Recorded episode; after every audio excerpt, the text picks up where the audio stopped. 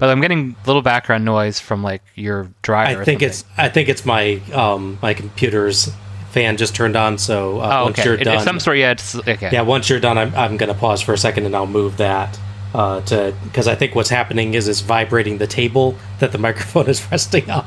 Oh, I see. so I need to move it off the table, and that should. In fact, let me just try that real quick. If I just lift it, that took it significantly down. I think, right? Oh yeah.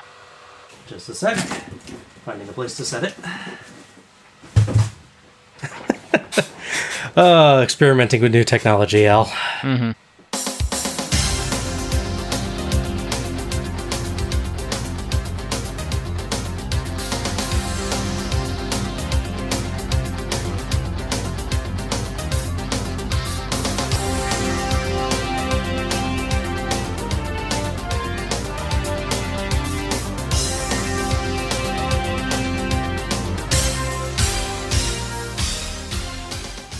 Hello, everyone, and welcome to Let's Go to the Ring, where we take a look at the good old days and not so good old days of World Championship Wrestling series by series. Coming to you live via pre recording at Let's Go to the Ring satellite base, I'm your host, Bob Moore, and my co host coming through the bland red tunnel, flanked by definitely real fans, is Alec Pridgeon. I'd like to thank all my real fans that are totally here for real. Good to have you here. Definitely for real. How's it going tonight, Al? Good. How's it going with you? It's going all right. It's going all right. Um, I, I feel I should announce that we are, or I at least am attempting to record with a new desktop microphone, the uh, the Yeti. I believe I'm required to pronounce it as. That is correct. Yes. So um, the audio may be interesting tonight because I haven't quite figured this thing out yet, but I'm making a good go of it. Think of it this way: if you give us bad audio, that's just a feature of WCW. it, that, that is true. That is true. But it would mean that I can't criticize them for it anymore. Hmm. So, got to get it right. To properly mimic their ring announcer, you have to randomly turn your volume way down and then slowly turn it up as you're talking mid sentence. Got to do the right. exactly, yeah. There's a bunch of times in this show where he's announcing, I can hear him just barely, and someone's clearly turning the knob, and it, it goes up from like 4 to 12. Just messing with him. Yeah. Like, oh, now you can hear me. Thanks, guys. Well, after our brief foray into the AWA, we are back with our third series. We started off with a long series, followed it up with a short one, and now we're somewhere in the middle with Slamboree. Slamboree runs from 1993 to 2000 for a total of eight shows. It begins in May 1993, a few short months before WCW would split from the NWA that September. Unlike our last two series, it has a consistent placement in the year. Every Slamboree takes place in May. In its first three iterations, Slamboree exists as a sort of combination wrestling show and Hall of Fame ceremony, honoring wrestling legends and sometimes featuring them in matches. In 1995, the show was actually held in St. Petersburg, Al, oh, nice. at the Bayfront Arena. I can look out the window and see it now. In 1996, the business was changing. Slamboree takes place roughly one week before the arrival of Scott Hall in WCW to kick off the NWO angle. Not that Slamboree 1996 has anything to do with that. It's a Battle Bowl show, which I'm sure will thrill us. Oh, yeah. Got two more of those to go through before we're done with that concept. From that year on, the Legends aspect is pretty much dropped, so we'll have to see if anything else replaces it. Slamboree is also famous, or perhaps infamous, for its 2000 edition, but we've got most of the series before we get to that, yes. starting with Slamboree 1993, A Legends Reunion. Slamboree 93 was held on May 23rd, 1993 at the Omni in Atlanta, Georgia, in front of 7,008 fans. Very exact number, by the way. yeah. Sorry, two, two guys didn't show up, so it's not 7,010. yes, there you go. 3,722 of those paid. Al, if you'll recall, the Omni held four different Starcades in 1985, 1986, 1989, and 1992. Correct. Slamboree 1993 gets about half the attendance of 85 and 86, Oh, about a thousand more than 89, and about a thousand less than 92. So it beats one of them at least. oh okay. But you can definitely tell that they booked a bigger arena than they can fill tonight. There's lots of empty seats visible.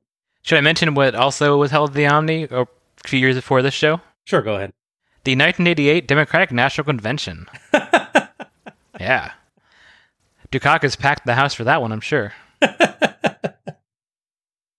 On a pay per view front, Slamboree 93 earns about 100,000 buys. That's pretty normal for WCW in 1993. It's about 20,000 less than that year's Starcade, but almost exactly the same as 1992's. So at least there's that. It's time to honor WCW's legends, so let's go to the Hall of Fame ring. Throughout the history of professional wrestling, a chosen few have scaled the peaks of excellence to become legends of sport. Tonight, the greatest of these have converged on Atlanta's Omni for a Legends reunion. And as we honor the legends of the past, new history will be made as the heroes of the present battle for championship gold and personal glory. World Championship Wrestling presents Slamboree 93, a legend. You are looking live Tony open. couldn't wait. Uh, Tony couldn't wait to interrupt. Fittingly, I was after you while you were saying. it. Yeah, yeah. We open with a nice little video showing black and white photos of various prior wrestling stars, transitioning to color photos of the current crop of stars. It's short and pretty nicely done, marred only slightly by the fact that host Tony Schiavone is brought in a little early and talks over the end of the video package. As in AWA, so too in WCW, I guess. Yes. Fireworks go off as we see a shot of the prior stars being honored tonight, all gathered in the wrestling ring. And Tony calls out just a few of the names Mr. Wrestling 2, Dory Funk Jr., Verne Gagne, Don Owen, and Nick Bockwinkel. It's neat to hear Gagne and Bockwinkel in particular get mentions after we just did our AWA episode. That is interesting, yeah. Yeah, we, we didn't plan that. No, we did not. Sadly, Gagne did not bring his dog with him. Sa- sadly, yes, yeah, um, I was disappointed by that. Speaking of the AWA, Tony's co host tonight is the living legend Larry Zbyszko. Last episode, we were saying how much we missed him in the AWA show, and here he is. Yes. Again, we did not plan that. no, we did not. Zbyszko says the men in the ring were his inspiration, and specifically calls out the Crusher, who he found terrifying when he was a kid. Quoth Larry, Time fears only the pyramids and the legends of professional wrestling. That is a modification, apparently, of an Arabic proverb that is roughly man fears time, time fears the pyramids. Ah, I believe the general idea is that the pyramids stand despite the passage of time and all the changes it's brought. They're timeless. yeah, makes sense. And thus, too, the legends of pro wrestling, according to Larry Zbyszko. It's kind of a nice tribute. Yeah, yeah. Tony runs down the card and talks up the World Heavyweight title match between the British Bulldog and Vader, and wishes Jesse Ventura well as he's in the hospital tonight. Probably explains why Zbyszko is co hosting, though he also fits very nicely with the show concept. Yeah, he was a like B and C show announcer they would use, so it's just a temporary promotion for him. Yeah. Tony throws to Maxx Payne, who is on stage with his guitar, and Payne rocks out with some pyro and jams on his guitar quite nicely. Mhm. As a bunch of shirtless, shoeless, and nearly pantsless wrestlers lug out an ornate litter on which rests the Queen of Slamboree 1993, Fabulous Moolah. Her white, silver, and blue dress is very dignified, unlike the outfits or lack thereof of her carriers. Yes. She takes her place near the other gathered legends in and around the ring, and we cut back to Maxx Payne to see him finish rocking out. He's he's quite good on the guitar actually. yeah. Maybe do that instead of wrestling. Yeah, I was never much of a fan of him in the ring from what I recall, but on on the guitar, yeah, he's he's good. Yeah. So of course we cut to Eric Bischoff and Missy Hyatt before he's totally done, and the sound just kind of fades out. Yeah. By the way, hope you enjoyed seeing our female guest because she never appears again. Yeah, that was weird. They like bring her out with a great deal of pomp and circumstance and then never do anything with her. Yeah. Eric Bischoff's hair, by the way, looks much better tonight than in the AWA show we Yeah. watched. That was weird. It was like he was so it was like he had dyed it blonde and it was it faded to like gray. Yeah, I don't get his look in there. It, was- it was so funny. Next time he has one of those questionnaire things on his podcast, they'll they'll send him in and see if he'll answer. What was your hair? yeah. What what's going on in this picture? And the the helmet hair look too. That was Oh, that was yeah. interesting. I mean, that's at least covered by the era. Yes.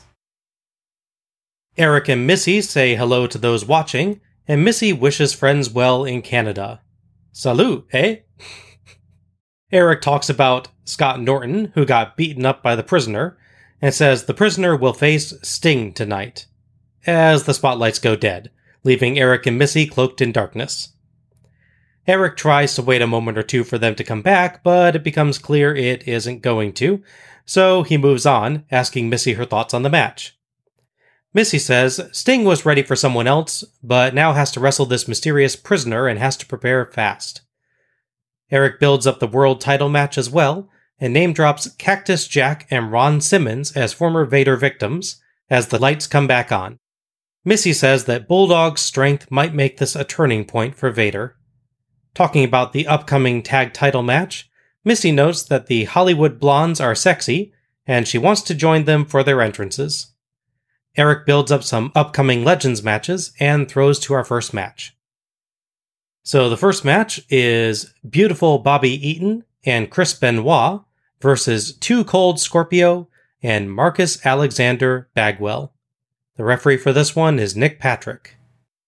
They put Bagwell and Scorpio together because they really want to make something with Bagwell, obviously, because he's young, good looking, and they hope it'll all pan out.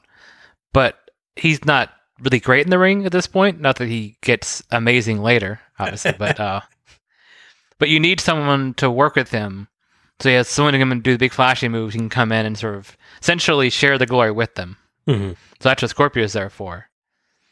Eaton and Benoit are kind of in a weird spot because, as you mentioned before on previous shows, the other two thirds of the Midnight Express left for Smoky Mountain, Right. whereas Eaton stayed. So he's kind of been moving around wherever they could use him. And basically, him and Benoit are a good, solid heel team that can work a really strong matches with people, but will always lose. Okay. Not, not, not to spoil the results or anything. I will note that on the previous show, Super Brawl, there was a singles match between Benoit and Scorpio. So at least there is that. Okay. That sounds rather interesting. I do have to disagree with you on one point, though, Al. Okay, go ahead. Uh, Bagwell does become amazing. Mhm. Amazingly punchable. Oh, okay. I mean, he, he's obviously one giant stupid hat away from being a big star. That's no question. Eaton's red and silver jacket looks nice, but it clashes a bit with his primarily yellow pants. Kind of a weird look. yeah, it's like mixes his luggage up or something. Yeah. Benoit did better color coordination with just black and white for both, but the zebra pants are a tad odd. I will give him credit for something, though. Apparently, he did seem to get knee pads that actually were zebra print as well. Yes, yeah. Because you can see when, in close-ups later in the match that it's it's not all one solid pattern. So he got matching knee pads to go with his crazy zebra pants. Yeah, good, good coordination, not so good design. Right. He was clearly inspired by Zubaz and thought I should make my wrestling tights look like this. Bagwell and Scorpio's theme sounds like it's trying to rip off Gonna Make You Sweat, the uh, Everybody Dance Now song. Oh yeah. Uh, not very well, though. No. They do a kind of awkward, fancy high five and bounce around to the rhythm, and we get a terrific shot of the crowd where we see the pure disdain this one lady holds for their dance skills. Mhm. We get a sign in the crowd that reads, Maris, missing the C, is great. So at least we know that Bagwell has one fan other than his mom, Judy. She probably would have spelled his name right. I would hope so. Yeah. Benoit and Scorpio start us off. Tony and Larry have a nice discussion about the experience of the two teams, saying that Eaton's the most experienced wrestler there, but Bagwell and Scorpio have been a team for much longer. Scorpio dodges around Benoit and flips him out of holds, but Benoit dodges his strikes until Scorpio finally lands a dropkick and arm drag to make him retreat. Benoit kicks at Bagwell to distract the ref, and Eaton nails Scorpio from behind, and they whip him to the corner. Scorpio accidentally clips Eaton, jumping over a charge, but quickly recovers his balance and hits a rebound crossbody out of the other corner on Benoit for one, letting go early so Eaton will elbow drop Benoit. Bagwell and Scorpio clear the ring and awkwardly high five. It never really goes quite right. It, yeah, like, I feel like if they do it like four or five more times, it'll hit. Maybe just need practice, Exactly. despite the storyline being that they've been a team for longer. They need lots of practice. Yeah, yeah. Eaton and Bagwell face off next. Bagwell works the arm, but Benoit sneaks in a strike. Eaton charges, but Bagwell ducks, and Eaton goes over the top rope, which Patrick rules was accidental, so no DQ. That's a load of crap, by the way. it is. It was clearly clearly intentional. it, it's yeah, it's this, it's the same like head shoulder fake tosser with the ropes that gets many people DQ'd in this company. Yeah. Yeah, the DQ rules are, shall we say, sketchy tonight. Yes. Scorpio and Bagwell fling the heels into each other, then we're back to Bagwell and Eaton. Benoit sneaks in another strike from behind and distracts Patrick, so Eaton flings Bagwell over the top rope to the floor. Back in, and Eaton hits a nice top rope knee drop, and Tony says that if that had hit Bagwell's throat, it would be a DQ. I've never heard of that, and aren't the DQ rules complex enough already? Yeah. I would think so. Benoit and Eaton earn two counts with a Benoit leg drop, back suplex, and neck breaker, and an Eaton knee drop. And Scorpio's protests of added leverage on a Benoit figure four neck lock just give the heels more time for cheating. Benoit tries a swan dive headbutt, but Bagwell gets the knees up, so Bagwell makes the tag to Scorpio. All four get into brawl. Scorpio has to move the cameraman out of the way for a neat top rope rotating splash on Benoit for two as Eaton breaks. Benoit holds Bagwell, but Bagwell dodges and Eaton hits Benoit. Bagwell tackles Eaton out to the ramp, and Scorpio hits a flipping leg drop from the top for the three count and the win. Eaton grabs Patrick during the count, but Patrick just ignores him. I guess Bagwell was supposed to have Eaton further back so he couldn't reach. That'd be my assumption as well. Yeah. Yeah. Scorpio goes for another awkward high five, but Bagwell doesn't even notice, so Scorpio just hugs him instead. the replay shows that Scorpio landed butt first on Benoit's nose, mm. or as Larry calls it, on his Shivani. Ouch. After a brief pause, Tony asks, On his what? Take it away, Larry says, ignoring the question. uh, thoughts on this one? I thought it was a pretty solid match all around. There's not a whole lot of story here. He going in, this isn't a blood feud. This isn't like a for a title or anything. So it's just four guys basically fighting for the win. So Bagwell, for his part, doesn't really mess anything up other than the, like I said, getting even further away from the ring. Yeah. I didn't catch any botches he really did, or like any miscues other than again his terrible attempt at doing high five in, se- in sequence. Yes. The thing that works for the match for me is that they definitely use Scorpio a lot. Because like I said, said leading, Scorpio is here to work the really good match with everybody. So it's it's good that they used him for that. Mhm. Him and Benoit definitely have good chemistry together. Obviously, this is why they put him back together a month or two after they just fought each other. And I think they wrestled in ECW later as well. I'd be surprised if they didn't. I think my only real critique with the match, other than the whole thing with the position, is that they do the "I'll hold him, you hit him." Oh no, he moved spot like what three times in this match. I could have done with like one less of that maybe, or even like some sort of play off of that, like they catch themselves and then they get hit behind or something. The fact that it just, they had so many miscues felt very, I'd say, very forced. Maybe it's that way. Otherwise, it's a good match. Yeah. Yeah, I agree. Um, pretty good opener here. It had a fast pace, though there's a bit too much reliance on arm holds in the early going that makes it maybe not as quick a start as it could be, especially as the arm work goes basically nowhere. True. Yeah. Scorpio and Bagwell's friendship feels unnaturally choreographed, but both teams worked well together in the ring. While there aren't a lot of interesting tag team specific moves, the match had a good flow and some cool, if occasionally sloppy, acrobatics courtesy of Scorpio. Nothing broke any new ground here, it's a very standard tag match, but it was mostly executed well and the ending was fun, if likely rather painful for Benoit. Yeah. So it served its purpose to me. I'm just thinking it's funny having the Bagwell Scorpio pairing is definitely going off of the cliche that started in the 80s with the you know black cop white cop uh, part buddy buddy cop partner thing. The, le- the lethal weapon. Yeah.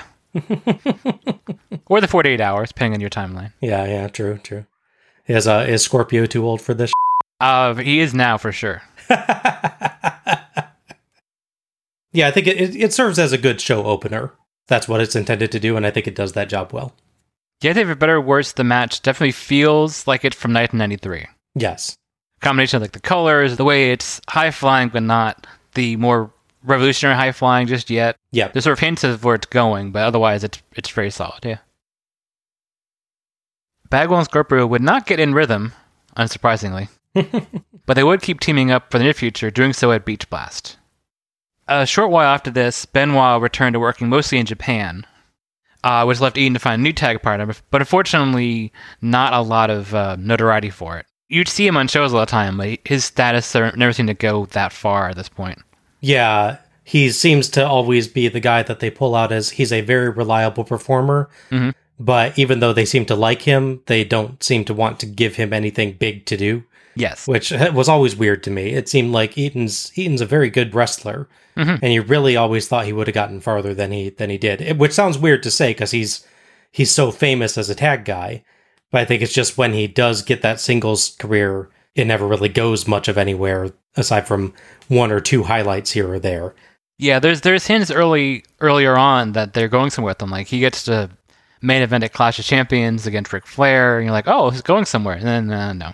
Yeah. And then it's him and Regal together, which is a good pairing, but is not designed for a big push, basically. Right. Yeah. You'll find this interesting though. So in 1994, there is a co-promoted show with ECW and WCW. They have uh, a little bit of talent sharing going on at this point because Mhm. they're trying to compete with WWF.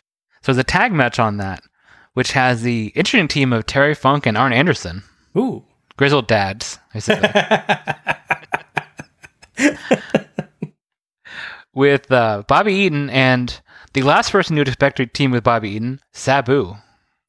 that sounds bizarre. Yes, I kind of want to see that match now. I, I kind of do too. Yeah. Yeah, I hope Grizzled Dads is their actual team name. That would be great. it should be. Yeah, absolutely should be. Tony builds up the appearances of Colonel Rob Parker, who's been looking for a superstar and was disappointed in Van Hammer. Aren't we all? that, that that seemed like the natural response you're waiting for. Kind of did, yeah. Okay, good.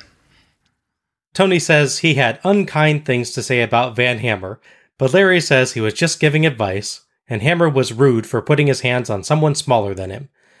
Tony says that Parker has found his own athlete to face Hammer here in a special added match. So our second match is Heavy Metal Van Hammer versus a mystery opponent. And the referee for this one is Mike Atkins. Van Hammer comes out in a really basic black wrestling outfit, which just seems wrong for his name. Mhm. Tony introduces Parker as, quote, a man who, much like yourself, Larry, doesn't know when to stop talking. Larry is aghast.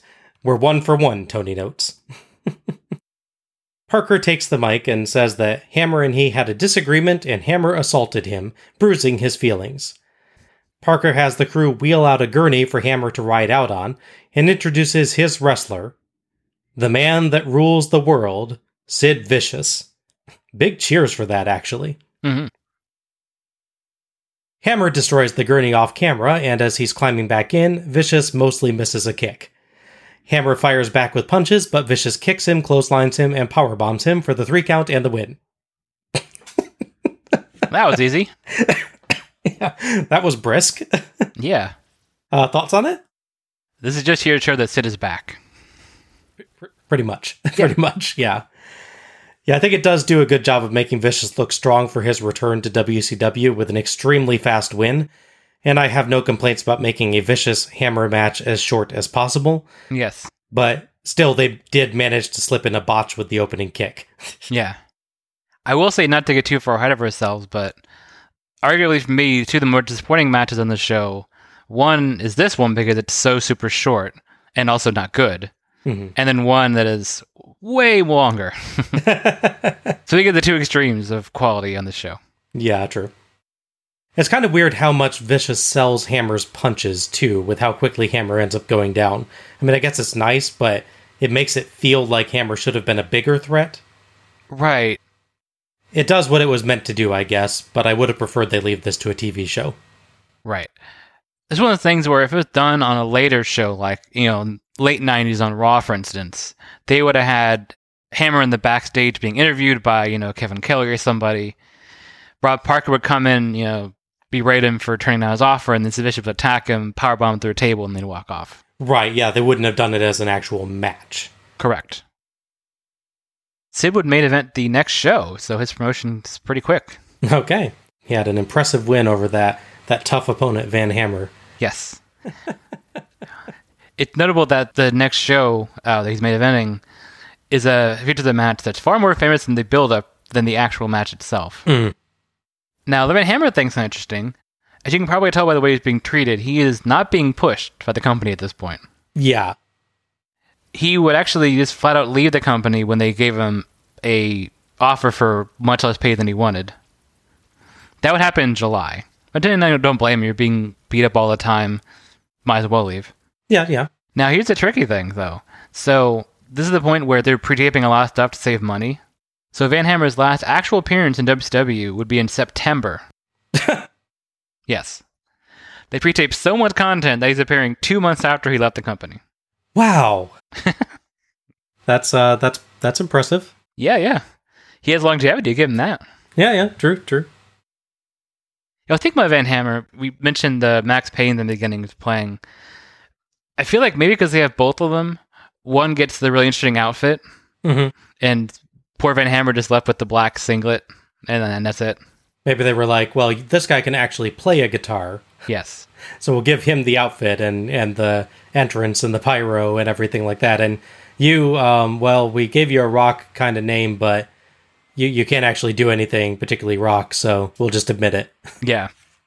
He is the dynamic dudes of rock characters. yeah, pretty much, yes. they should have just put him, him together like they did uh, Double J and the Roadie in WWF. Like have him have him be like the bodyguard, you know, bouncer character. oh no, dude! They should have had uh, Van Hammer comes out with a guitar and pretends he's playing it, and it's actually Maxx Payne. Oh, And yeah, they, that's eventually revealed, leading to a big feud in which the guitar playing would be awesome, but the match not so much. yes. to quote a famous film tagline, "Whoever wins, we lose." We cut to Eric Bischoff, who is with Red Bastien, who has an amazing mustache and beard, Oh yeah. and Bugsy McGraw. Mm-hmm. We haven't seen Bugsy since Starcade 83. yeah. Red says he's glad he's not wrestling anymore because Vicious proves that today's wrestlers are bigger and stronger. McGraw mugs for the camera and turns side to side, never quite looking at the camera. He says Vicious is one of the most awesome looking wrestlers he's ever seen, and then finally looks at the camera so he can, quote, look pretty for them. He says Eric has too much makeup on, but Red says that Eric wears it well. Eric throws back to the ring. It's nice to see the legends having a good time here, sometimes at Eric's expense. Yeah. And both did a very good job building up Vicious. Sure. Absolutely. It's kind of a shame they're wasting all this, all this effort on Vicious, but hey, Yeah, yeah. do what you gotta do. Our third match is a Legends six man tag featuring Dirty Dick Murdoch, Magnificent Don Muraco, and Superfly Jimmy Snuka versus Chief Wahoo McDaniel, Blackjack Mulligan, and Jumpin' Jim Brunzell. The referee for this one is Randy Anderson. Uh, note before we begin on this one, we've already mentioned Dick Murdoch's history and allegations that he was a KKK member on this show Yes. back when he showed up at Wrestle War 89. We also have to mention Jimmy Snuka here, who was charged in 2016 with third degree murder and involuntary manslaughter for the death of his girlfriend, Nancy Argentino, 32 years prior. Snuka pleaded not guilty and was ultimately ruled mentally unfit to stand trial and passed away in 2017, leaving the case unresolved. So, as we sometimes have to say, a reminder that our comments and thoughts on this show are about the characters portrayed and the performances given on air, not about the personal lives of the performers. Correct. With that said, we'll move on. Mm-hmm. At this point, ECW is Eastern Championship Wrestling. They haven't had their big breakaway become ECW Extreme Championship Wrestling moment yet. So notable that their current champion at this point is Don Muraco. Oh, interesting. Yeah. Not come out wearing that belt though, which is kind of disappointing, but yeah. But yeah, he was the reigning champion at the time of the show. Okay. Okay, that's cool. We get some very nice black and white photos and video clips during the entrances. Thought it was a nice touch to show the histories of these characters. And Mulligan's face shot is epic, with him glaring wide eyed at the camera like he's afraid it's going to steal his soul. it, was, it was just great. Cracked me up. Brunzell and Snuka start us off. The team members trade in and out in various combinations, doing basic strikes and holds. Mulligan gets some of the biggest cheers. There's a funny spot as a disoriented Murdoch goes to the wrong corner and later tries to retreat but is stopped by Wahoo. Larry compliments Tony on rattling off loads of details about the wrestlers' careers and says that he knows things from before Larry was born. Tony notes, that was a long time ago. That's a burn. That's a pretty lazy burn, to be fair. Two to one, Larry mutters. Wahoo in, and as he chops Muraco, Larry makes a questionable comment about his, quote, Indian blood. Wahoo makes the mistake of chasing Muraco into his corner and gets triple teamed. Tony name drops Rufus R. Freight Train Jones for another Starcade 83 moment. yes. I think you and I both popped for that on the. That was very surprising. That yeah. was great. Eventually, Wahoo gets free to tag Brunzell, who hits a nice dropkick as Tony notes he lives up to his Jumpin' Jim moniker. Murdoch hits a surprising flying head scissors as Larry asks how he could get his stomach up that high. Muraco in to overpower Brunzell as Larry notes that these are some of the toughest men in the world, and he's proud to be one of them. Tony screws up Larry's nickname, so Larry says it's two to two, you stumbling idiot. Poor Schiavone thought he got a night off when uh, Yeah. Ventura was gone, but nope.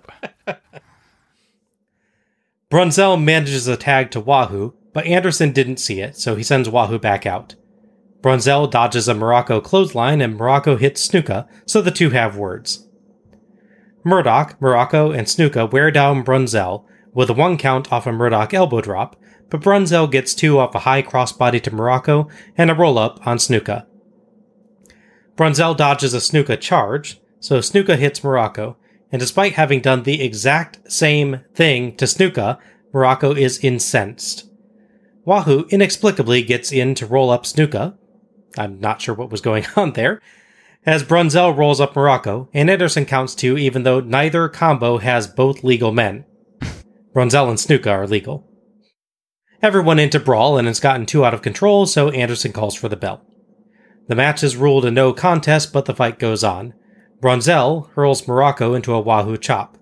Snuka gets back in, and Wahoo whips him to the ropes and chops him, prompting Snuka to seemingly ignore the chop and hurl himself forward at the ropes beyond to go butt over tea kettle to the outside in one of the strangest spots I have ever seen. It's a delayed reaction. The chop reprogrammed his brain temporarily. I guess so. It, it overrode his uh, fight or flight uh, instinct. Yes. So he had to escape the ring as quickly as possible. Larry says that Snuka knocked his monitor off the table in the process, and you do hear kind of a thud as he uh, as he comes out of the ring there. Mulligan decks Snuka as Tony throws to the next segment. Thoughts on this one? It was okay. Um, decent action.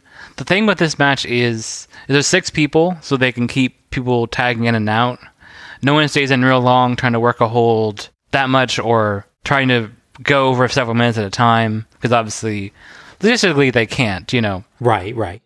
not to say that they can't perform at this point. They definitely just can't perform the same level they used to, and then uh, it's just a fact of life. You know, it Yeah. happens. It, it happens, yeah. Exactly. But yeah, I think this is, it's a pretty good use of all these, all these people, even if the assemblage is kind of random. The way they pick the teams doesn't really make a whole lot of sense to me at all. There's there's no uh, rhyme or reason to why people are on different teams, as far as I can tell. They do mention some tension between, uh, I think it's Muraco, Murdoch, and Snuka, Right. but that's about it. Because this is like a one-off Legends match. There's not a storyline here, so it's not like, oh, these are all heels that don't get along. It's just one team is a heel just because that's how matches work generally. Right. I do question why there's not an actual finish, given that nobody actually worked for the company. Yeah. What do they have to lose? Probably was one of those cases where just no one would say yes. Yeah, I guess so. Yeah, I, I think I'm in agreement. This was decent enough. It's clear these guys are not in their best shape anymore, but they seem to give it their best and kept the match within the bounds of their capabilities, while still trying to keep things moving and pull out what moves they could. Brunzell looked quite good, hmm Yeah. and Murdoch had some surprising moves that I wouldn't have guessed him capable of in his prime, much less in 1993. Yeah, that head scissors, I don't think he did that head scissors move when we last saw no, him, and that no, was four years ago. He early. did basically nothing last time we saw him. yeah, other than hog tie Bob Orton Senior. yeah, and wear his boot for a punch, which was weird. yes. Yeah, yeah, and that was four years ago, like you were saying. So it was a pretty good performance from him, honestly. Muraco got to show off his strength very well as well, including a tremendous stalling slam at one point. Mm-hmm, Yeah. The rest didn't make much of an impression in the match, but they still participated enough to have some fun with it, and it didn't overstay its welcome. Mhm. I agree with you that the no contest ending is bad, but there's not really a story for it to spoil. Right. No. Yeah. Overall, I like this quite a bit more than I expected I would. Yeah. I will say it's weird to have Snuka in a match and not even tease like his big splash move. Yeah, he does a standing one, but not one from the top rope ever. Yeah. I would thought that would be like the breakup for the hot tag. Like he tries to do his big splash and misses, and then the, yeah, everything breaks up. Or do it at the end for the beatdown, but no. I was surprised at how little Snuka actually is involved in the match. Yeah. For that matter. He seems like Murdoch, I think, is in much longer, and if I were taking bets on which of them would be in for longer, it would have been Snuka. Yeah. Because I think as far as being active at this point, obviously Muraco, as I've mentioned, he's the ECW champion. Yeah. Snuka, I believe, is pretty active in that organization as well. He's in a lot of early ECW shows. Yeah. I, I just forget because I think of ECW as the Extreme Championship Wrestling, forgetting the transition they went through. Yeah, that kind of gets lost because of what they become and Right. how different it is. I think in Murdoch's case, um, this is part of him training for a big wrestling comeback, so maybe that's why he's in longer. He, he's like, I don't worry, guys, I can keep going. I, and that's maybe that's why he does the head scissors, just show he, so that he can, I guess. Yeah, yeah. It's a decent format for having all these people in the match, I'll say that. Yeah, yeah, definitely. Murdoch, as mentioned, was training for wrestling come back, so he kept appearing for other companies, including WWF. And he would actually appear at another WCW show we'll cover in a little bit, for better or for worse. Muraco is obviously still active at this point. He's the Super Champion, as mentioned a couple times.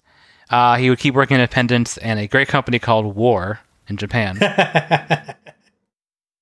Snuka would mainly work ECW shows. However, he would have a random one-off Nitro appearance in 2000.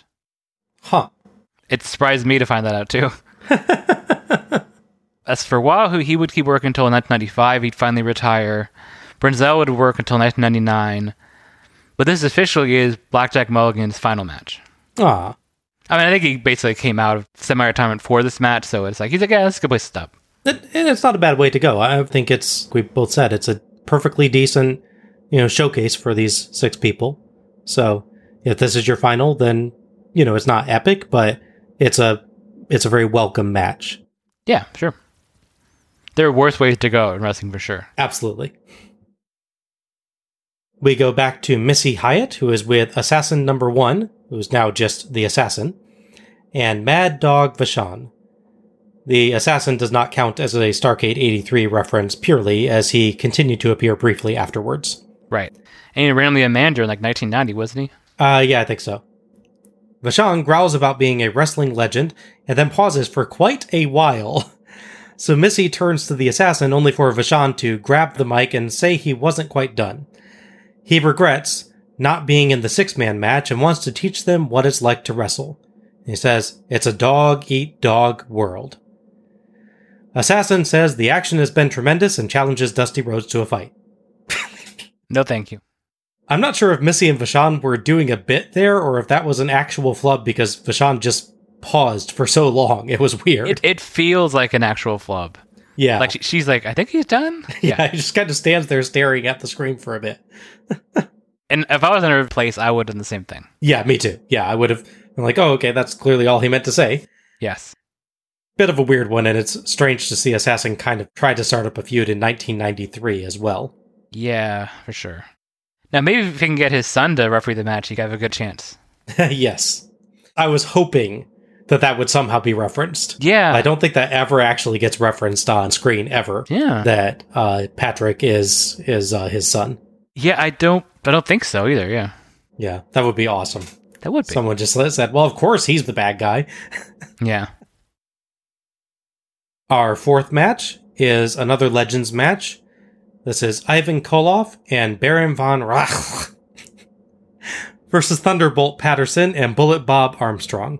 The referee for this one is the Assassin's Kid Nick Patrick.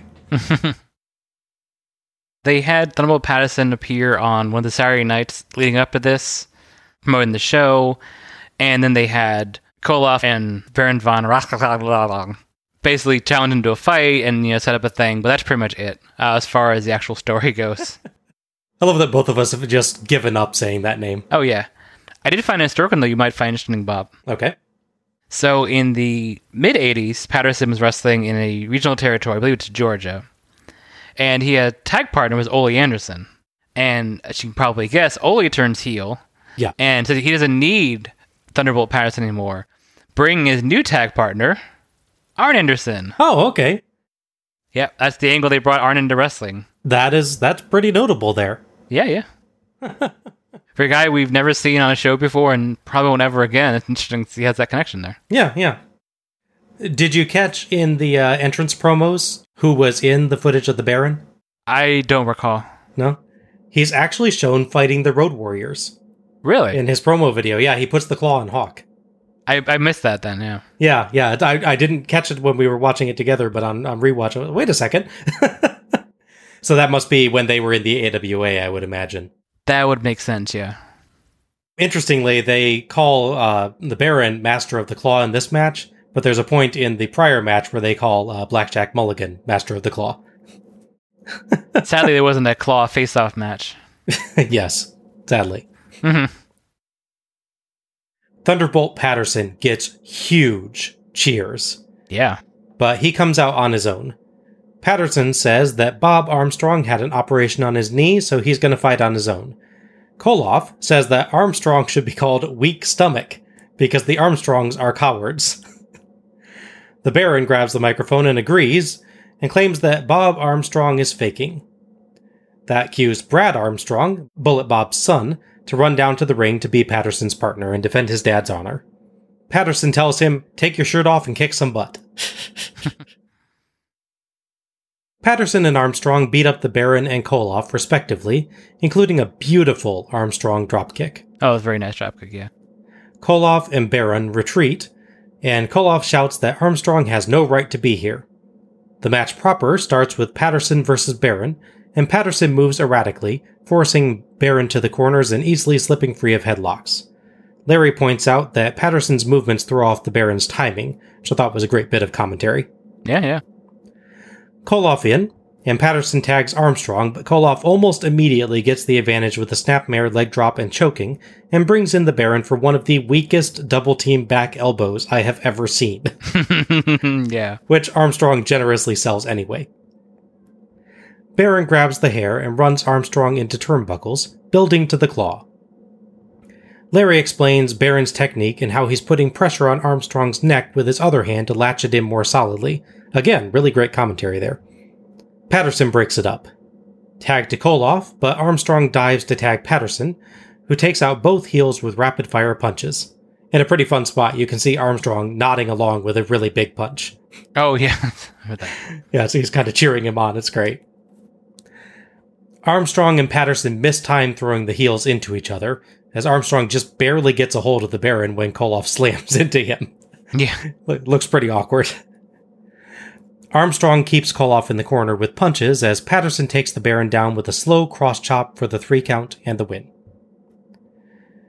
Armstrong and Patterson celebrate as Baron seems to accuse Koloff of not being there to help him. Thoughts on this one? It's a pretty decent match, all things considered. It goes about what four minutes, I think, something like that. Um, yeah, somewhere in that range. it's pretty basic. They work through the whole the general tag partner in trouble, guy comes and save him, hot tag, win the match thing, in fairly record time, especially given the speed of three of the four competitors in the match. yes. I will say Patterson's like whole demeanor is really interesting. I've never seen him before. I would be curious to see older matches of him when he's more physically in his prime and see like assuming he does that same sort of thing, like what he's like when he can work a regular match. Absolutely. He has a ton of personality. Yeah. So I would be very interested to see how is he able to handle the wrestling side of it earlier in his career when he's like you said when he's he's a little bit younger and has a little bit more um, ability to do the physicality. Yeah. Though he does, though he does fairly nice punches uh, in this match still. No, yeah. The switch out kind of interesting because it's I'm curious how much time they knew in advance about Armstrong. Me too. I feel like you had to have known a while ago. It's no like surprise you're getting, you're getting knee surgery. You planned that out for like a while, I would think. Mm-hmm. Unless I mean, if it was an injury while he was training or something, possibly Possible, yeah. that. That's very possible. It throws out the dynamic of the let's have the legends all fight each other thing when right in the middle is Brad Armstrong, yes, who can probably vertically leap over everyone in the match. yes. he he is a legend to us, though, largely for the America jacket, which at some point I swear will make an appearance. Yes. If he had been like planned as the tag partner, he would have had it, Bob. Yes. It was in his bag, but he had to rush out so quickly he couldn't. There, you go. or or maybe he left it with his dad to give him strength at the hospital. Oh, there you go. You'll heal twice as fast if you wear this during the recovery period. Yeah, yeah, yeah. makes perfect sense. in general, because it's so short, it doesn't take around long enough for anyone to really botch anything. Other than the, you mentioned the little dozy do um, throw them into each other by the little miss time, but Yeah, it still works as a spot. Yeah. They still hit fine. It's just Yeah, yeah. you can tell Armstrong is like, wait, we're throwing now. Yeah, yeah. the finish is kind of weird to me because it, it's so abrupt. Unless that, is Patterson's finisher. Again, ha- having not seen him before. Watching the show the way most people would have not, probably not knowing who he is, like the younger fans watching it, she was like, "Oh, that's that's it. I got that your big move. Yeah. Okay, I feel like that's probably his move, but Mm-hmm. I I can't say for sure. yeah." And make one of thing like if you never watched Dusty Rhodes, for instance, and suddenly he hits him in the bionic elbow, you'd be like, "Oh." Yeah, I mean, I think that that move looks cool, but it's not what you expect the finisher to be. exactly. Yeah, Yeah, this one's short enough to basically cover the shortcomings for three of the four people here. I think it works. yeah. This was pretty good fun to me. Uh, Patterson, in particular, as I said, was really entertaining to watch. He got really creative with his movements, and I loved Larry taking the time to highlight the strategy in that. Baron and Koloff did respectively, though Koloff somewhat more so than Baron. Baron's strikes look a little wispy, and that back elbow spot looked pretty awful, and that was entirely his fault. Yes. There's a mistimed spot here or there, but the match had a really good pace. So my only real complaint is that after the opening moments, Armstrong really just spends the whole match getting beaten up. Yeah. Now, the point of the match is to let the older wrestlers show their stuff, so it makes sense. Yeah. But it definitely made him look weaker than I would have liked, just because I really like Brad Armstrong. Yeah, it's possible maybe they didn't rebook most of the match. Maybe he's just filling in Bullet Bob's spots. Yeah. Yeah. But still, you would think that Bullet Bob would have gotten one or two points to show off. Yeah, yeah. Too, and it doesn't really seem like there's that much of that in the match. Mhm. The biggest compliment I can give this match, though, is that other than maybe the lack of Brad Armstrong offense, it's hard to tell that this match was originally supposed to feature a different Armstrong to me. That's true. Yeah. It, it felt like a perfectly acceptable, nostalgic tag match despite that, Mhm. and that's pretty impressive. Yeah. Thunderbolt Patterson would officially retire uh, later in this that same year, 1993. Okay. One of his last projects was mentoring Ice Train, Oh, who we'll see later. And in fact, we saw earlier in the show, he was one of the front people bringing in Fabulous Moolah. yes, yeah. The only one I recognized from that procession of random speedo clad people was him. You know, I can see the um the the mentorship. He tries to do that larger personality. Oh yeah, You can see that being maybe a factor of Patterson's mentoring. for sure. Yeah. Think of Ivan Koloff. Actually, he had his final match quite a bit later. Here's the thing to note, though. So his final match would be against Bullet Bob Armstrong. Okay. It would also be in 2013. Whoa. Yes, So clearly, Bullet Bob came back from knee surgery fine. I guess so. Yeah, Wow. 2013. Okay. yeah. So 20 years after the show, we finally get the payoff to all that build of Bobo Ar- Armstrong. I, I hope that they mentioned it. That, That, would that would have been so great if they had like a promo is like, oh, you're finally facing me after you ducked me at Slamboree. yeah, you've been ducking me for two decades, man. We go back to Tony, and he says that people are excited because Ric Flair has said that he will reunite the original Four Horsemen at Slamboree, and he throws to Flair's show titled A Flair for the Gold. Another Starcade 83 reference, take a shot. Yes. Ladies and gentlemen, welcome to a special live edition of A Flair for the Gold with your host, Nature Boy Ric Flair. Also featuring Fifi the May. Tonight, the original Four Horsemen will be reunited. And now, here he is, Nature Boy Flair for the Gold even has its own video intro, complete with cheesy talk show music and a pretty sweet logo. Love it. Yeah, I was getting real um America's Funniest Home Videos vibes from it. Yeah. Yeah, I can see that. to Yep. Okay, good. Yeah. Yep. I was trying to think what it reminded me of. I think that's it. Yeah. Yeah. So, from what I understand, Flair had returned from the WWF in February, but his WWF contract restricted him from actually wrestling for a competitor for a few months. So, he was given this talk show concept until he could compete again. Correct. Aside from tonight, A Flair for the Gold is probably most famous for hosting the debut of the Shockmaster later in 1993 in an iconic bit of unintentional comedy. Oh yeah. We cut to the stage where Flair for the Gold's set has been set up. It looks like the interior of a house, complete with tiled floor, some windows with a fake city skyline beyond, a nicely appointed living room area, a bar, and a windowed doorway through which our host, Ric Flair, enters. It's actually a rather nice set, albeit one that looks more sitcom than talk show. Yeah, again, that's where I'm getting a lot of the America's Funniest video Yeah. thing. Yeah, for Yeah. sure. Although it does actually, in a weird way, sort of inspire the in your house setup a bit. Yeah, yeah, fair, fair enough, yeah. We see several ladies reclining on the couch. Flair enters and announces that they're live in Atlanta, GA. Flair says he's going to reunite the Four Horsemen, but there's good news and bad news. But first, he has to bring out Fifi the maid, who struts out and does a spin. Fifi the maid would much, much later be Flair's fifth wife. Yes. They married in 2018. Hi, John, somebody says. I think it's Larry welcoming Johnny Valentine, who's going to help commentate on the next match. Flair brings out Arn Anderson, who comes out in a very nice tux and wonderful dad glasses. Mm-hmm.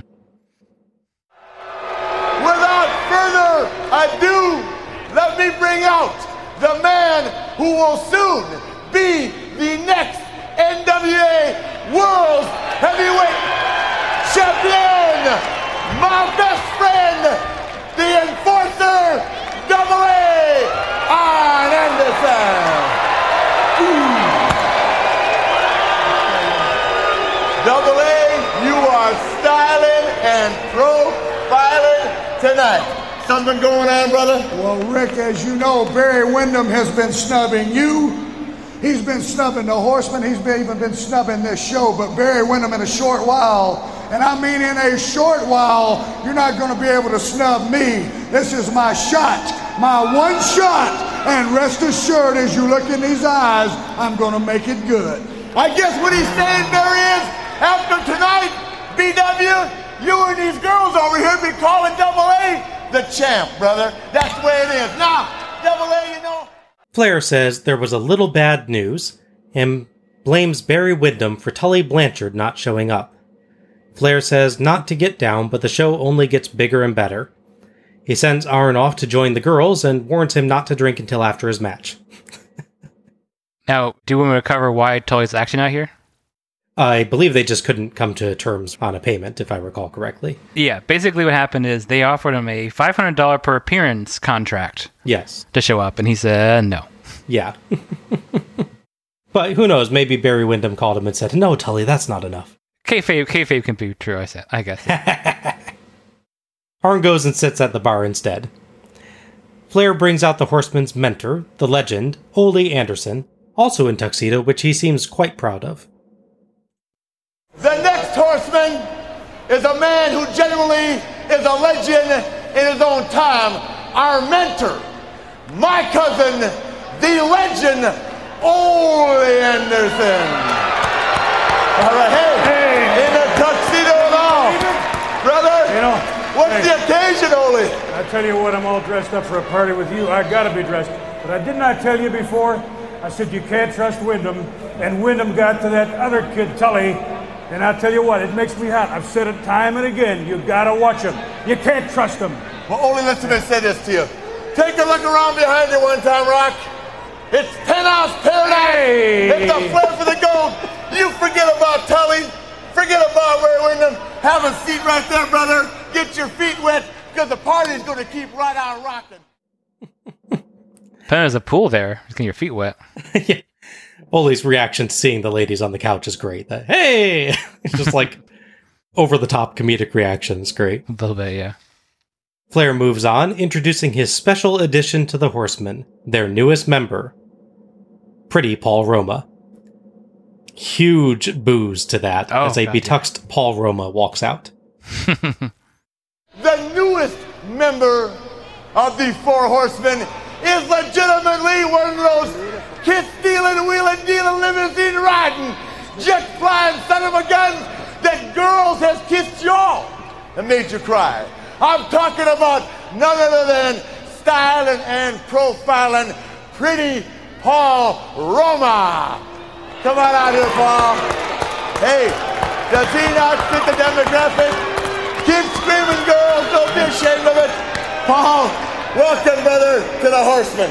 Thank you. It's a pleasure. You know, I don't think these people really realize the thousands of wrestlers you had to choose from, and you chose me to be a part of the most supreme elite group in professional wrestling today. The symbol that stands for, and always will be, excellence.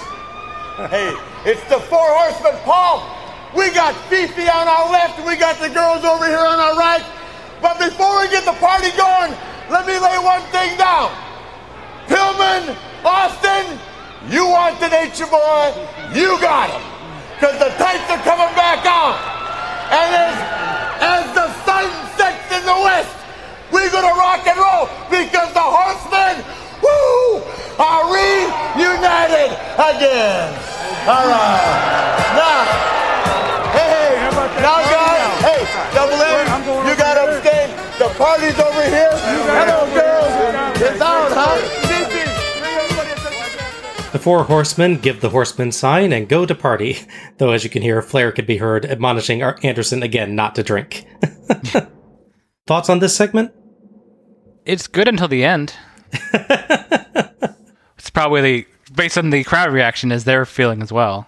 Yeah, Flair, Flair does his best, I think, to build up Roma, but that's clearly not what the crowd was hoping for. Yes.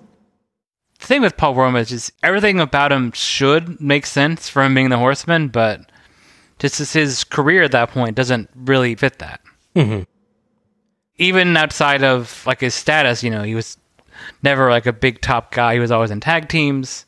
Even when he was in that position, he wasn't like one of the guys who were just waiting for his big moment to come. Like, just wait, give him a push, and he'll be the biggest star in the world. Yeah. I mean, he thought that, I'm sure, but based on interviews you hear, he definitely thought that. but if this is like going to take this raw talent and make him this big star, it's not what people wanted, clearly. Yeah. Yeah, I thought it was a really fun segment overall. Flair has his usual huge personality, and it's easy to see how he could carry a concept like this regularly. Oh, yeah. And Arn and Ole play their parts very well. Arn is Mr. Serious since he has a match, but Ole was pretty funny, acting like the poor peasant character in a film who's suddenly come into wealth. yeah. He's strutting around in his nice new clothes. Mhm. It's weird because he's been hanging with Flair for years, but Yeah, right? Yeah. apparently he's new to it still.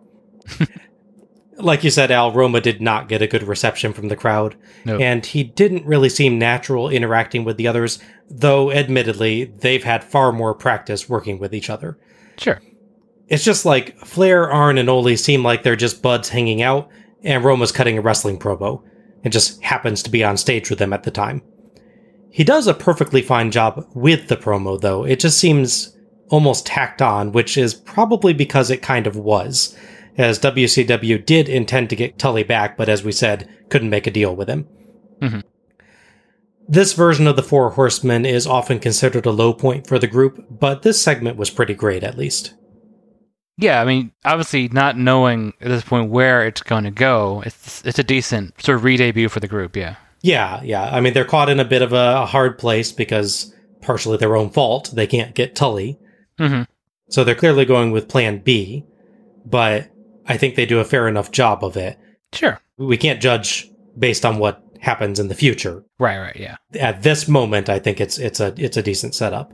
right, If Roma can prove himself, I think he has a chance to win the crowd over, sure. but we'll see what happens.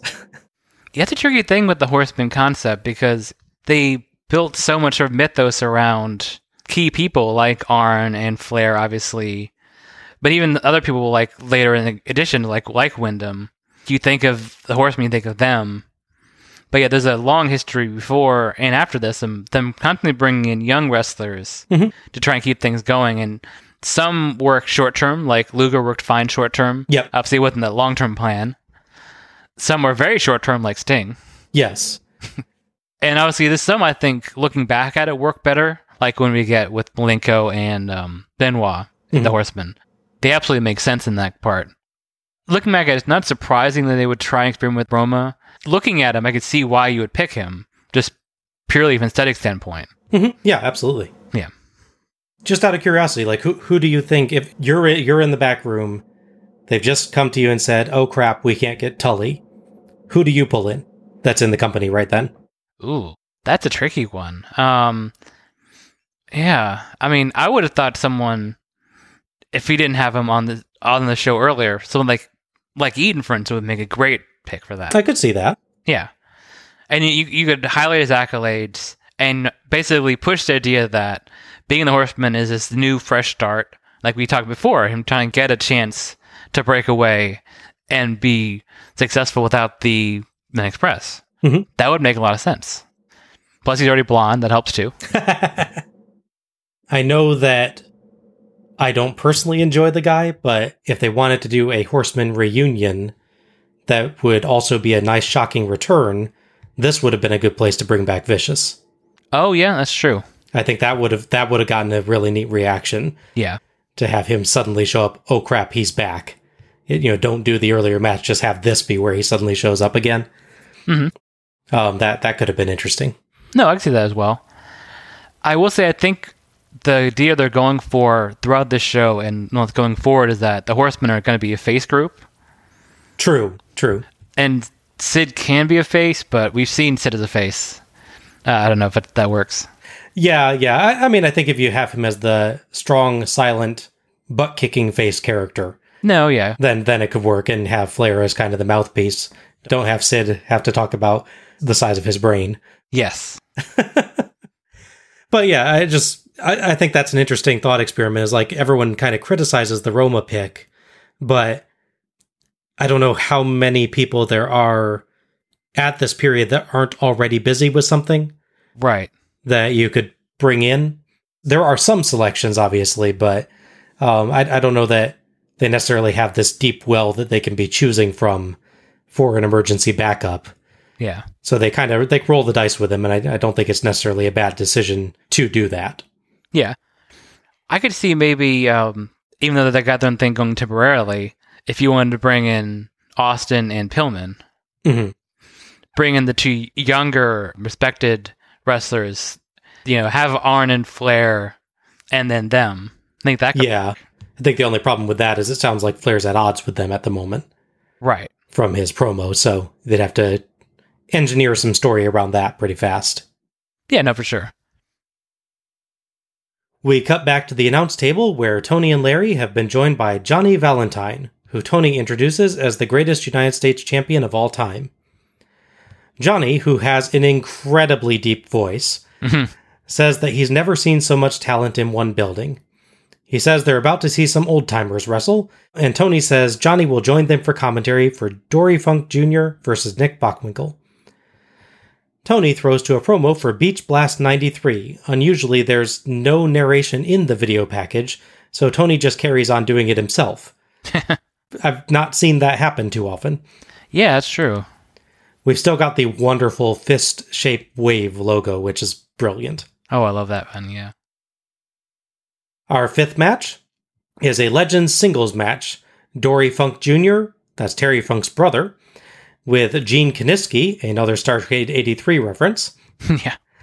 versus Nick Bockwinkel with Verne Gagne. The referee for this match is Mike Atkins. Kiniski actually looks better here than he did at Starcade 83 a decade prior. That's true. Yeah. Dory Funk looks um less so. yeah. I think they're trying to make it look like Kiniski is pumping him up for the match, but it honestly looks like Kiniski is guiding him around by the arm. it does look like that. Yeah. And Funk's only 52 here, Yeah. Yeah. but it makes him look so much older. yeah. Funk, incidentally, has the second longest NWA World Heavyweight Championship reign.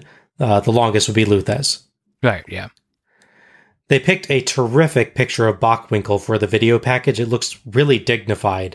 Him smiling and holding a title belt that I would assume is the AWA's. That would make sense. Yeah. Tony notes that this is AWA versus NWA with Bockwinkel versus Funk. Valentine says that these men have wanted to face each other for years. As they start off, Larry immediately points out that he was the last AWA world champion. Yes. He also says that if the AWA and NWA champs fought, the AWA would have won. Bockwinkel, as AWA champ, did actually face then NWA champ Ric Flair in 1986. Oh, It ended in a double countout. I'm not shocked at all. No, me neither. Bockwinkel slips free of an early lockup, so Kiniski amusingly offers his towel to the ref, implying that Bockwinkel might have put on Vaseline or something to make himself slippery. Tony notes that Dory Funk won his NWA title from Kiniski, and Bockwinkel won his first AWA title from Gagne. So that's interesting that they're the cornermen then. Yeah. Yeah. As Bockwinkel evades another lockup, Funk goes to consult Kiniski. Funk and Bockwinkel trade a few blows and transition to trading holds. A Funk takedown into a neck vice looked pretty sloppy, though the hold itself was neat. A nice slam by Funk to escape an armbar later, though. Tony chats with Johnny Valentine about a time when he'd offered a fistful of silver dollars if anyone could pin him. Tony really sounds like he's having a good time tonight. I'm guessing these are the guys that he was a fan of before he got into the business. Yeah. So he's absolutely full of facts and stories about them. Funk gets one off an elbow and punches, but eats hard forearm shots from Bockwinkel, only for Kiniski to pull Bockwinkel away. Bockwinkel chases briefly but goes back in. One counts off a Funk front face lock, Bockwinkel reversal, and Funk bellied back suplex. Back to the holds, and the crowd seems to be turning on the match somewhat. Five minutes left in the time limit as Bockwinkel fights to free himself from a double arm hold. Snapmare by Bockwinkel for two. Wait, wait, off a snapmare? Yeah. yeah. have you ever seen that before? Not really. No. Johnny notes that they haven't been breaking any rules. You hear that, Larry? Tony asks. No, Larry says. they end up on the ramp. Atkins prevents some Kiniski interference. Funk suplexes Bockwinkel back into the ring for two and hits a dangerous looking pile driver, but Bockwinkel's foot is on the ropes. We get what actually sounds a little bit more like a Dory chant as they picked up the pace a bit. I think earlier there was a boring one, but this one I, I felt like actually was Dory. There definitely was a boring one, unfortunately. Yeah. Yeah. Bockwinkel counters a double underhook suplex into a backslide for two. Funk spinning toe hold, but Bockwinkel rolls him up for two. A rather poor Bockwinkel figure four, and Kiniski kicks him. Gagne justifiably demands a DQ, but Atkins lets it go. Funk makes the ropes. Final two counts off a Bockwinkel slam and a Funk roll up, but time expires. At 15 minutes, it's a time limit draw. Larry asks for five more minutes. The crowd, seeming to have come back around in the late match, actually gives them a standing ovation. Tony says goodbye to Johnny Valentine, who says it was a great match. Uh, thoughts on it? Oh boy. Uh, so nothing bad happened in this match. They don't botch anything really. No. Um, there's stuff that's not as good, and- but also nothing really exciting happens. I mean, there's a lot of uppercuts and arm holds and body holds and apparently devastating snap mares. but yeah, it's 15 minutes where these two guys wrestle at about a third of the speed as everyone else in the show. Mhm. They don't really do a whole lot with it. And then there's no finish because I guess they both need to protect their notoriety. Yeah. It's kind of a company versus company thing, too, where you can see maybe they didn't want to uh, say the AWA was definitively worse than the NWA or, or vice versa. I mean, one of them has been dead for two years at this point. The other is pre- about think to be irrelevant, so. right. I mean, I think one is one is definitively worse, just as far as true, not being around anymore. true, true. Yeah.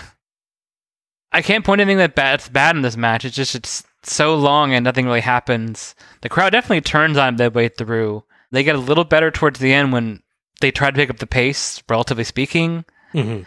And the ending to me felt less like they turned around like they thought the match was good, as much as it's it's the polite applause when the like a game is over kind of thing, situation. They, a lot of them do do actually stand up for it, though.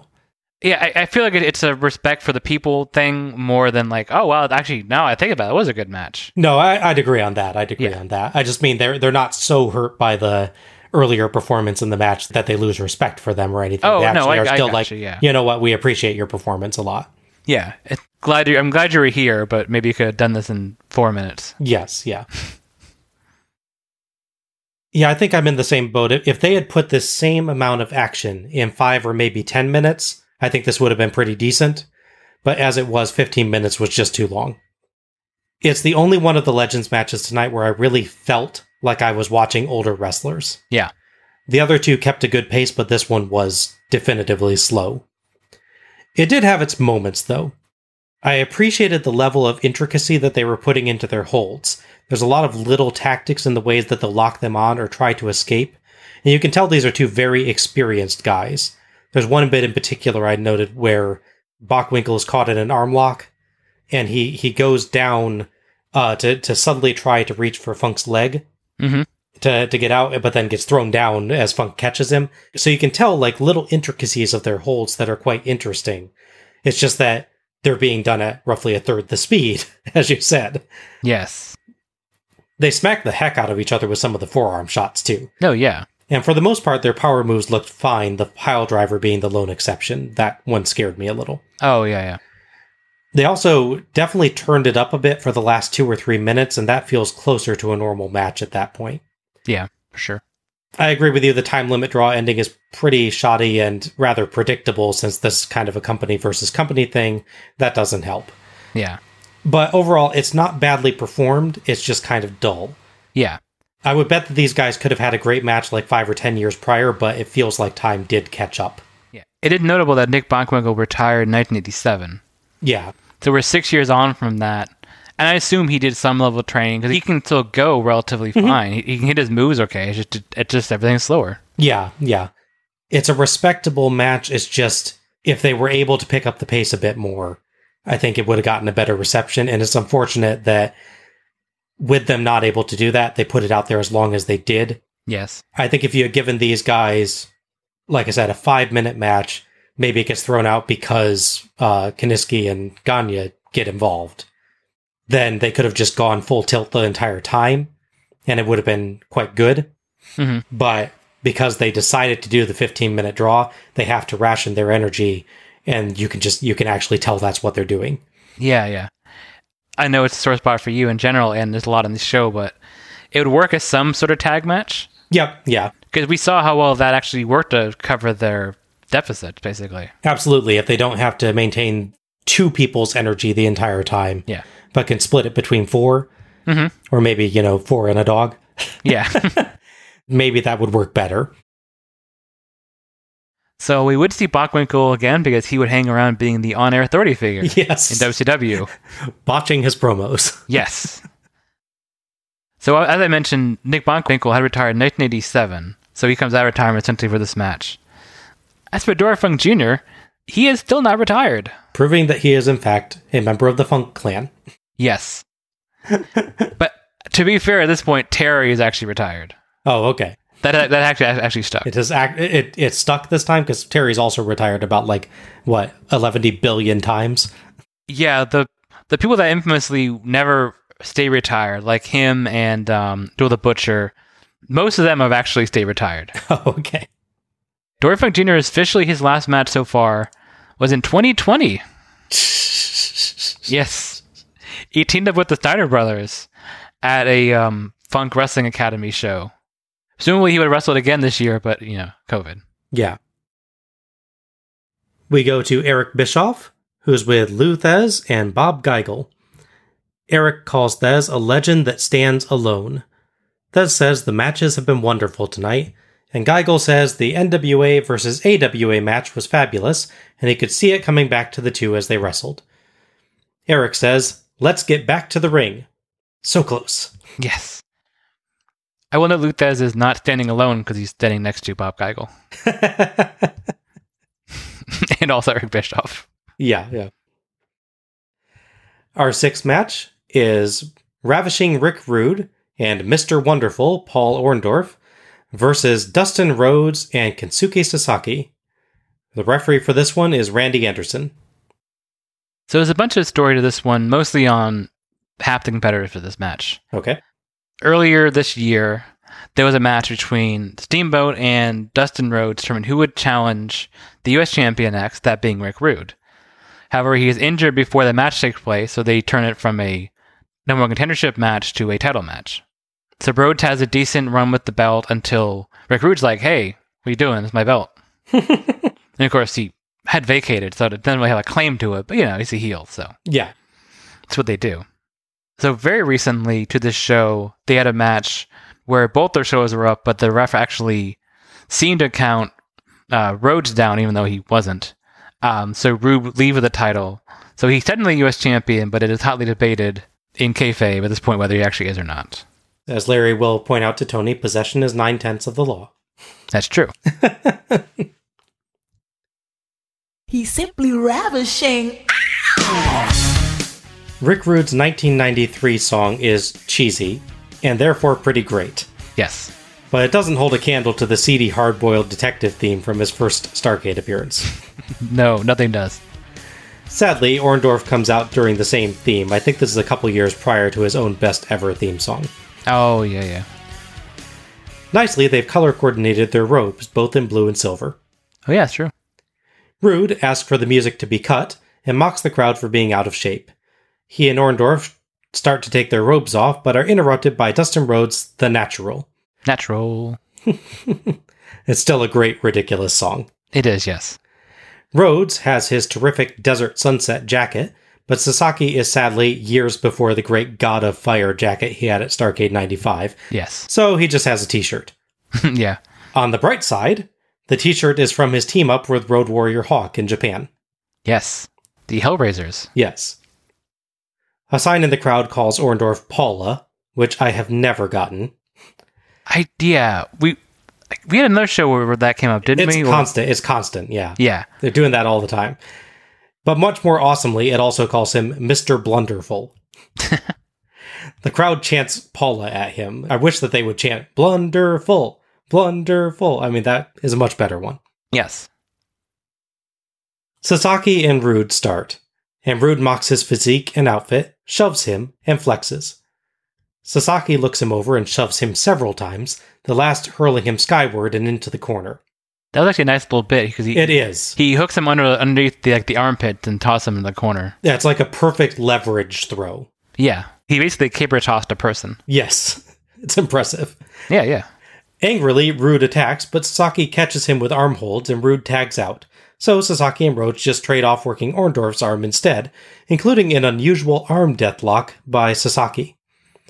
Tags to Rhodes and Rude. Rhodes wins a slugfest and hits a high back body drop. Let's ask Rude how the ozone's doing, Larry jokes. Each catches the other with a knee on a charge, and Rude dodges a Rhodes crossbody, so Rhodes spills over the top ropes to the floor. Rude rams him to the apron and argues with Sasaki to distract Anderson, so Orndorff sneaks in some barricade rams. Tony claims that would be a DQ normally, but then admits maybe it wouldn't. So, they never understand the rules in this. I've. I've never seen that draw a DQ myself. no. Back in, Rude's swinging neckbreaker gets two, and he and Orndorff trade off against Rhodes. Rhodes resists a Rude pile driver, so Rude changes to a tombstone pile driver, but Rhodes flips over that and turns it into one of his own for two. Larry is very impressed with that. Orndorff back in, but he and Rhodes knock heads on a charge. Orndorff tags Rude, but Rhodes rolls to tag Sasaki. Sasaki destroys Rude with high velocity strikes and does Rude's own hip swivel after an inverted atomic drop. That was pretty funny, yeah. That was hilarious. He does a better job with the hip swivel than he did with the stinger call at Starcade 95. Oh, yeah. Remember yeah. that, that pathetic attempt at it? Eh. Sasaki mostly manages a military press and hurls Rude at a charging Orndorff, but Orndorff ducks only to get decked by Rhodes. The faces run the heels into each other, and Rhodes fights Orndorff outside. The crowd chants, Whoomp, there it is, because it is 1993. Yes. Sasaki goes up, but Orndorff knocks Rhodes down and pushes Sasaki off the top rope. Rhodes chases Orndorff, but Rude hits the Rude Awakening on Sasaki for the three count and the win, as Rhodes realized too late that Sasaki was in danger. Thoughts on this one? That was a pretty good match. The action was pretty strong. Obviously, as I mentioned, Rude and Rhodes, which sounds like a, Don't know, a law firm, I guess. Yeah, and sounds like they should be the tag team. It does, yeah, yeah. Rude and Rhodes, yeah. Yeah, They work together quite a bit at this point, so it's not surprising they have chemistry down. hmm absolutely. One thing I think about the more I watch Young Dustin Rhodes is so we had a story the previous year where it was him and Barry Windham together, and then when they lost titles, Windham betrayed him. hmm Thinking back to how Windham does a thing where he'll use his height and sort of his leverage in interesting ways. I see that with Rhodes, especially in this match. hmm Yep. When he powers out of the tombstone, for instance, where he pushes off of Rude's hips and leans his body back. His long legs do most of the work for him. hmm Yep. So it's interesting to see if he, really picked that up from working with Windham. Yeah, and it's interesting because I've never really thought of Dustin Rhodes as particularly tall, but he is. He's six five, I think. Yeah, he's he's right up there with Windham. Yeah. Sasaki, that was pretty impressive in this one too. He's always been pretty good when we've seen him on the show. He has good speed and sort of power behind what he does. At this point, he hasn't quite gotten the like character thing down, other than his musing bit where he's sort of looking over R- Rick Rude in his outfit and sort of befuddled by the whole thing. Like he sees the uh, the airbrushing on us, so confused by whole thing yes, yeah. at this point he feels like he's really close to being the star he needs to be and obviously he gets closer though for time he had a Mhm, pretty yeah. career outside of this i have to note the amusing selling by rick Rude when he takes the atomic drop as well Yes. he pops up on his the the front of his feet Yeah, it goes goes all tiptoe. yeah he goes all tiptoe yeah, exactly it's walking like it's a cartoon character like when they when they fall and they get up and the car gets knocked down All I could think of was like a punch out. oh yeah yeah Yeah. There you go. the finish was interesting. It's pretty cliche at this point. You know, the faces fight really strongly, but then one gets distracted, and you know, they heels win. It's a little bit of a cheap finish, but definitely protects them that way. Mhm. Uh, Suzuki has an interesting, almost miscue with the Rude Awakening, where he starts to go down, and Rude's like, "No, no, not yet." yeah. you can see him hold him up and finish it. and it's funny you mentioned that he's wearing the Hellraiser's shirt because he blatantly no sells that finish, much like Road Warhawk would Yeah. and has. I mean, he takes the three, three, and then is like back up to his knees, like ready to fight a second later. Yeah, for me, this was a very good tag match. It set a fast pace from the outset and never slowed down one bit.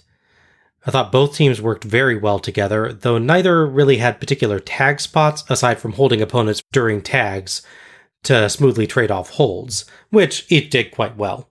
yeah, Rude and Rhodes had good emotion in their bits, but I'm going to disagree with you a bit on Sasaki. I think he nailed that part of this match as well, Okay. especially when he was facing Rude. I, I, I, yeah, I, don't take anything away from their interaction. I think as a whole, he's not quite there. That's all. Yeah, I, I can see that still, but I just think th- this match, more than any one that I've seen him in, other than maybe his match with Sting, Mhm. felt like he really was hitting that emotional side and, and willing to to pull out the intensity, not just in how he was doing the moves, but in how he was reacting to doing the moves. It's definitely an improvement over Starcade. What is it? Ninety two, I believe. 92, Not yeah. much, yeah. Where his standout moment is suffering the falling refrigerator spot, as Yes. I recall. Yes. True.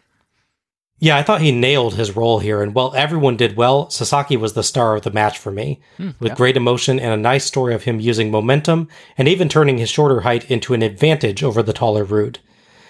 Really a standout performance with him at this stage, even with a loss. The ending, I thought, felt really nicely timed. Orndorff takes advantage of a split second away from Rhodes to interrupt Sasaki, and Rhodes is just a little too angry at Orndorff to notice that his partner is in trouble until it's too late. Yeah. It even ties in nicely with something Larry was saying mid match that you have to keep your emotions in check and wrestle with your head, or you're going to make mistakes. Yeah. Rhodes started letting emotion rule, and the team went down for it. So it's a nice match with a good story. Yeah. I will say there's definitely too much focus on commentary about whether or not Rhodes and Sasaki can communicate with each other. Yeah, there's some questionable commentary on on this one. Thing with this match, you could argue that it's the weak point of it that it seems like it's two singles wrestlers working together instead of two tag teams fighting. But at the same time, the finish is all based around that. Yes, So it kind of works both it's ways. part of the story of the match, and I think that uh, that actually ends up working for it. Yeah. Yeah. There would be another match between the pair of Rude and Rhodes, attorneys at law, um, which would lead, unsurprisingly, to a double pin spot. So now the title is vacated, which is already already being disputed. So I guess you need to make sure it's vacated as well. It's a little interesting. yeah. How many times do we have to have Rick Rude vacating titles, let alone the U.S. title, Fair, fair point. in this in this story alone? I, I do have to say, if, if you take out the and, if it's just Rude Roads, that sounds like maybe a country band. Mm, yeah, yeah, sure. but yeah, that would lead to a match at Beach Blast where they would try and determine who is the new rightful U.S. title holder. Okay. As for Orndorff, he would continue to defend his TV title against the likes of Ron Simmons and Ricky Steamboat. We go back to Tony Schiavone, and he says it's time to induct the first members of the WCW Legends Hall of Fame, and throws to Gordon Solie. First, taking a moment to build up Gordon as a man who guided his own career and is a legend himself. Credit to you for that, Tony. That was very nice. Yeah. Larry agrees with Tony that it's fitting that Solie gets to introduce the Legends of the Ring. Solie seems genuinely touched by the crowd's cheers, but they go on for so long he actually has to ask them to let him proceed, which I just realized is kind of another Starcade 83 flashback. Didn't Flair have to do that? Oh, yeah, yeah, yeah. Of course. That's true. Solie says that they'll induct four members to the Hall of Fame, and he's honored to induct them. He slightly flubs a line by noting that there are, quote, living legends who won't join us tonight because they've passed away. Mm.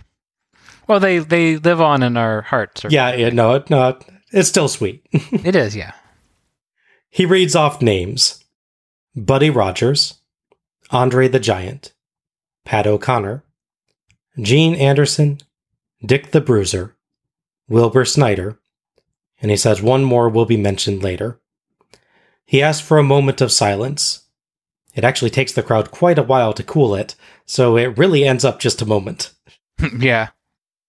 Solie introduces the Hall of Fame inductees as a classy video package plays for each, showing news articles and old photographs of them, and each comes to the ring, and Solie goes over each man's history in very nice detail. Each is given a plaque with their picture on it. First is Lou Thesz, followed by Verne Gagne, who gets a few boos from the NWA fans. yeah. Verne wipes away tears. Mr. Wrestling 2 is third up, and Solie points out that we have never seen him unmasked, and tells a story about him being invited to visit Jimmy Carter at the inauguration, but finding out that he couldn't go masked, so he politely declined. That's true, yeah. And indeed, he's still masked as he accepts his award here. The final inductee is Eddie Graham, and as he's passed on, his award is accepted by his son, Mike Graham. Solie builds up Eddie Graham's charity and service work, which is a really nice touch. Mhm. Solie shows the legends to the crowd one more time and throws to Missy Hyatt. I don't know about you, Al, but for me, this is in contention for the best thing WCW ever did. It's definitely up there. It's really classy, yeah. Yeah, it feels genuine, heartfelt, and very touching. Mhm. Truly honoring these men and what they'd accomplished both in professional wrestling performances and in their personal lives. Icing on the cake for me was having Solie do this. Yeah, yeah. As Tony and Larry point out, Solie is a legend himself and the perfect person for announcing the inductions. I think WCW is at its best when it's honoring its history, and there's no better example of that than this. Yeah, it's definitely up there for sure, yeah. Oh, it's an interesting little note. The last appearance of Andre the Giant, who's mentioned here, in a wrestling show, is appearing at Clash of Champions 20 as a guest of Gordon Solie. Oh, how interesting. Yeah, he never actually appears officially as a WCW competitor or, or anybody, but they do a red carpet at the beginning of the show while his legends are there. This is September 1992, like I said. Okay. And yeah, so Andre is the invited guest of Gordon Solie. Oh, that's cool. Missy Hyatt introduces Lord James Blears and John Tolos. Tolos says that he's been having a great time hanging out with his old friends and that WCW is, quote, the only way to spell wrestling. Well, the first letter's right. Yeah, I mean, yeah. Blears agrees and gives Missy an English monocle, so she does a terrible British accent. Tally ho! Let's go back down to the ring. What's with everyone adding to the show title tonight, by the way? Come on, people, get it right. Exactly, yeah. Trying to trying to make us change the our moniker. Way too much time making that graphic. Our seventh match is Sting versus The Prisoner in a special bounty match. The referee for this one is Nick Patrick. So they're playing coy about it at this point, but the story is that someone has put a bounty out on Sting to keep him away, you know, from challenging for the title or any title like that. Mhm. Pretty sure it's supposed to be that it's um, Vader doing it, but they have at this point they haven't gotten to that, saying that. Mhm. So yeah, they build up the that Scott Norton has come to answer the bounty, and he actually appears on the show that, due to pre-taping, airs the day before the show on WCW Saturday Night. They get him a big squash match, and it's a little side note I found was kind of funny. So they mention as part of his accolades that he appears in the movie Over the Top. yeah, because that's an accolade. Yeah, yeah. That is actually a segue because maybe following that, I'm going to air a special interview with Sylvester Stallone from the set of Demolition Man. Wow. Now, the network does not have this on there, Aw. but YouTube does. you can watch that. It's Eric Bischoff um, interviewing Stallone uh, on set, backstage somewhere. It's him and Jesse Ventura, who is in his outfit that he wears in the movie, even though his scene was cut for time. Yeah, I was going to say I legit forgot that Jesse Ventura was involved in that movie. Yeah. He's in a bunch of those movies where he's in a cut for time where he's in there so briefly you don't remember. Like being a Batman and Robin, for instance. yeah, he's a prison guard in Batman and Robin. Wow. Yeah. Um, but yeah, so that was all set up. And in fact, due to pre-taping, Ventura is commentating that show. So I don't, I don't, but I don't know how recent his hospital stay is. So you'd be surprised to find out he's not on the show, given you heard him last night. Yeah. And Scott Norton is also not there because he allegedly quit the day before, Oh, God. or at least very, very recently. Enough that they didn't cancel airing his match to build up his match against Sting. So there wasn't a point on a show where he got beat up by the prisoner. No, They just credited prisoner with that because he left. correct. I love it. Yeah, he wrestles like a one minute squash match, beats a guy, and they build up his match against Sting. Then cut the video package, and then yeah, that's it. Wow. Wow. So some point off camera, the prisoner beat up Scott Norton. Sting's jacket today is silvery blue and pink, and we are in the Man Called Sting song era, which always makes me smile. Mhm. The prisoner comes out to no music at all in an orange prison jumpsuit and with a nightstick. Larry jokes that he looks like the thing. He looks like neither the Marvel Comics character, any character from the John Carpenter movie, or the Addams Family character, so I'm not sure what Larry is referencing there. At most, he kind of vaguely looks like the creature from a thing from another world, but that's that's still a stretch. And that's quite distant. Yeah, yeah. Just being a tall, ugly person, I guess, is enough to be the thing. I guess so. The prisoner is the much more generic name for the man who was known in the WWF as Nails. You, you couldn't come up with a different prison name for him, WCW? Really? No, Prisoner chokes Sting. And chokes him. And chokes him. And chokes him. He breaks at four most of the time, at least. Mhm. Larry sounds shocked when Prisoner finally actually uses a back elbow, Yeah. but then it's back to choking. Yes. He does get two off a stalling backbreaker. Sting dodges the charge and lands strikes, but Prisoner just kind of stands there. Tony tries his best to tell us that he's absorbing the blows, but I'm pretty sure he just doesn't know how to sell. At all. hmm Prisoner rakes the eyes and flings Sting outside for choking with a cable, and Larry tries to excuse it by saying he's got a 10 count outside. That, that's for countouts, Larry, not for DQs. Yeah, you can't choke someone for 10 seconds outside. Yeah, but it really is how he sa- sounds like. Oh, yeah, no, he, he definitely tries to push that, yeah. This is incredible, Tony says. His tone of voice says otherwise. Yes. Back in, Sting ducks a clothesline and hits a weird kind of clothesline splash for one. I think somebody was in the wrong position there, probably the prisoner. Yeah, pretty sure. Sting gets prisoner in the corner for the Stinger splash and seems to set for a Scorpion deathlock, but instead just covers for two. Sting misses a high angle elbow drop, and Tony jokes, There's nobody in the cell that time. Tony's trying to have some fun here. Yes. Prisoner lands strikes in the corner, and Patrick warns him, so Prisoner grabs him, but Sting hits a top rope flying clothesline for the three count and the win. Sting starts walking to the back as soon as the match is over, Yes. and Patrick actually has to catch up to hold up his hands in victory. Patrick says something to Sting visibly, and Sting stops and faces the crowd for a little bit longer before going backstage. I can't say for sure, but it felt like Sting just wasn't happy and wanted to be done with it. It sure looks like that. Yeah, The closest reaction you have to him after a match is the infamous Victory Road 2011 match. the Jeff Hardy one, yeah. Yes. Although he, he's more overt in that one, about how he feels in that one. Yeah, it really looks like he's just like, wow, this was bad. I'm going backstage. And Patrick is like, dude, post for the fans for a moment. Yes. Uh, thoughts on it? Choking. Choking. More choking. Sting wins. oh, and Sting leaves and never looks back. Yeah, yeah, it's. I think we kind of share Sting's opinion of this match. Yeah. You know, the thing is, and mind you, I haven't covered a lot of Scott Norton on this show. I'm not a huge fan of Scott Norton, but I feel like his match was still been better than this. Like a billion times, yeah. Yeah.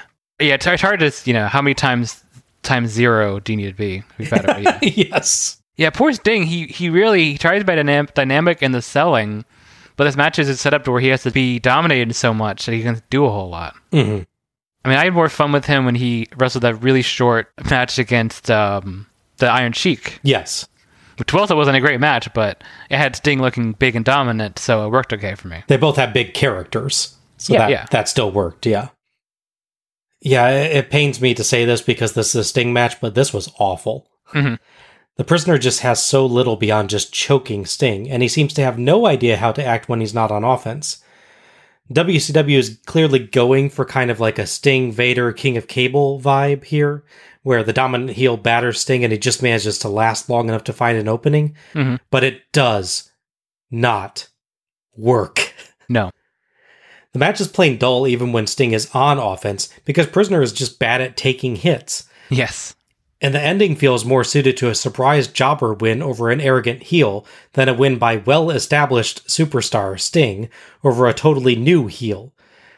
This is a hard sell to get over a new character that just ends up exposing how little that new character has to offer. Very much so, yes. I know this is the first show for the series, but I am going to be shocked if this match is not on my list of worst matches of the series when we're done with the Slamborees. It's that bad. I, I totally can see that, yeah.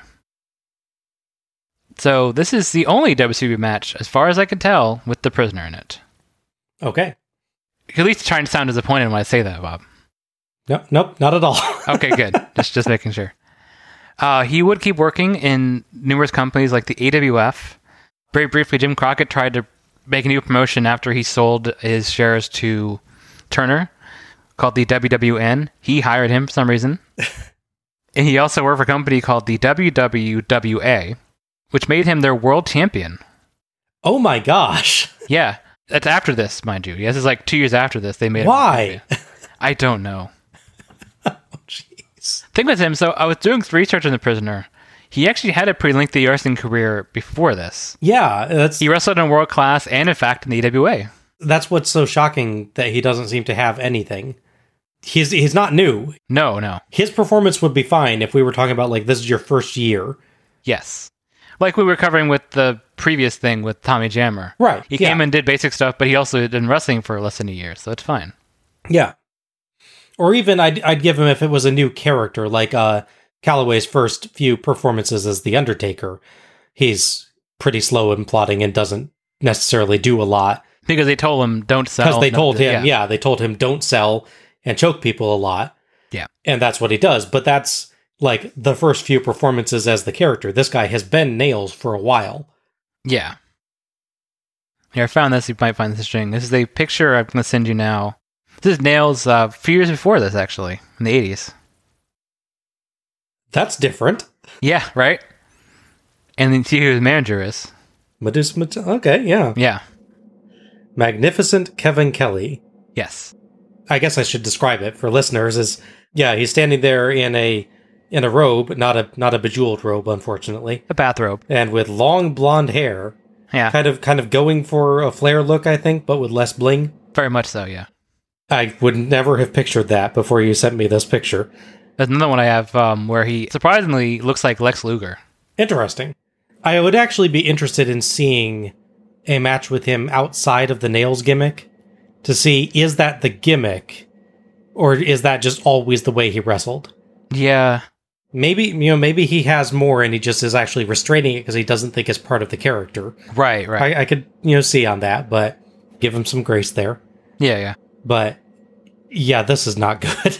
No. Verne Gagne, for all his faults, he really liked technical wrestlers due to Yeah. his background. I don't think he would have been very happy with this style. Yeah. So I, I- I would assume that when he was, wasn't wrestling as a prisoner, he didn't wrestle this poorly and just choke people so much. But Yeah, Sting would obviously, thankfully, rebound from this to be in that same main event match with Sid mentioned earlier at Beach Blast. No more prisoners in his future, thankfully. Oh, thank goodness.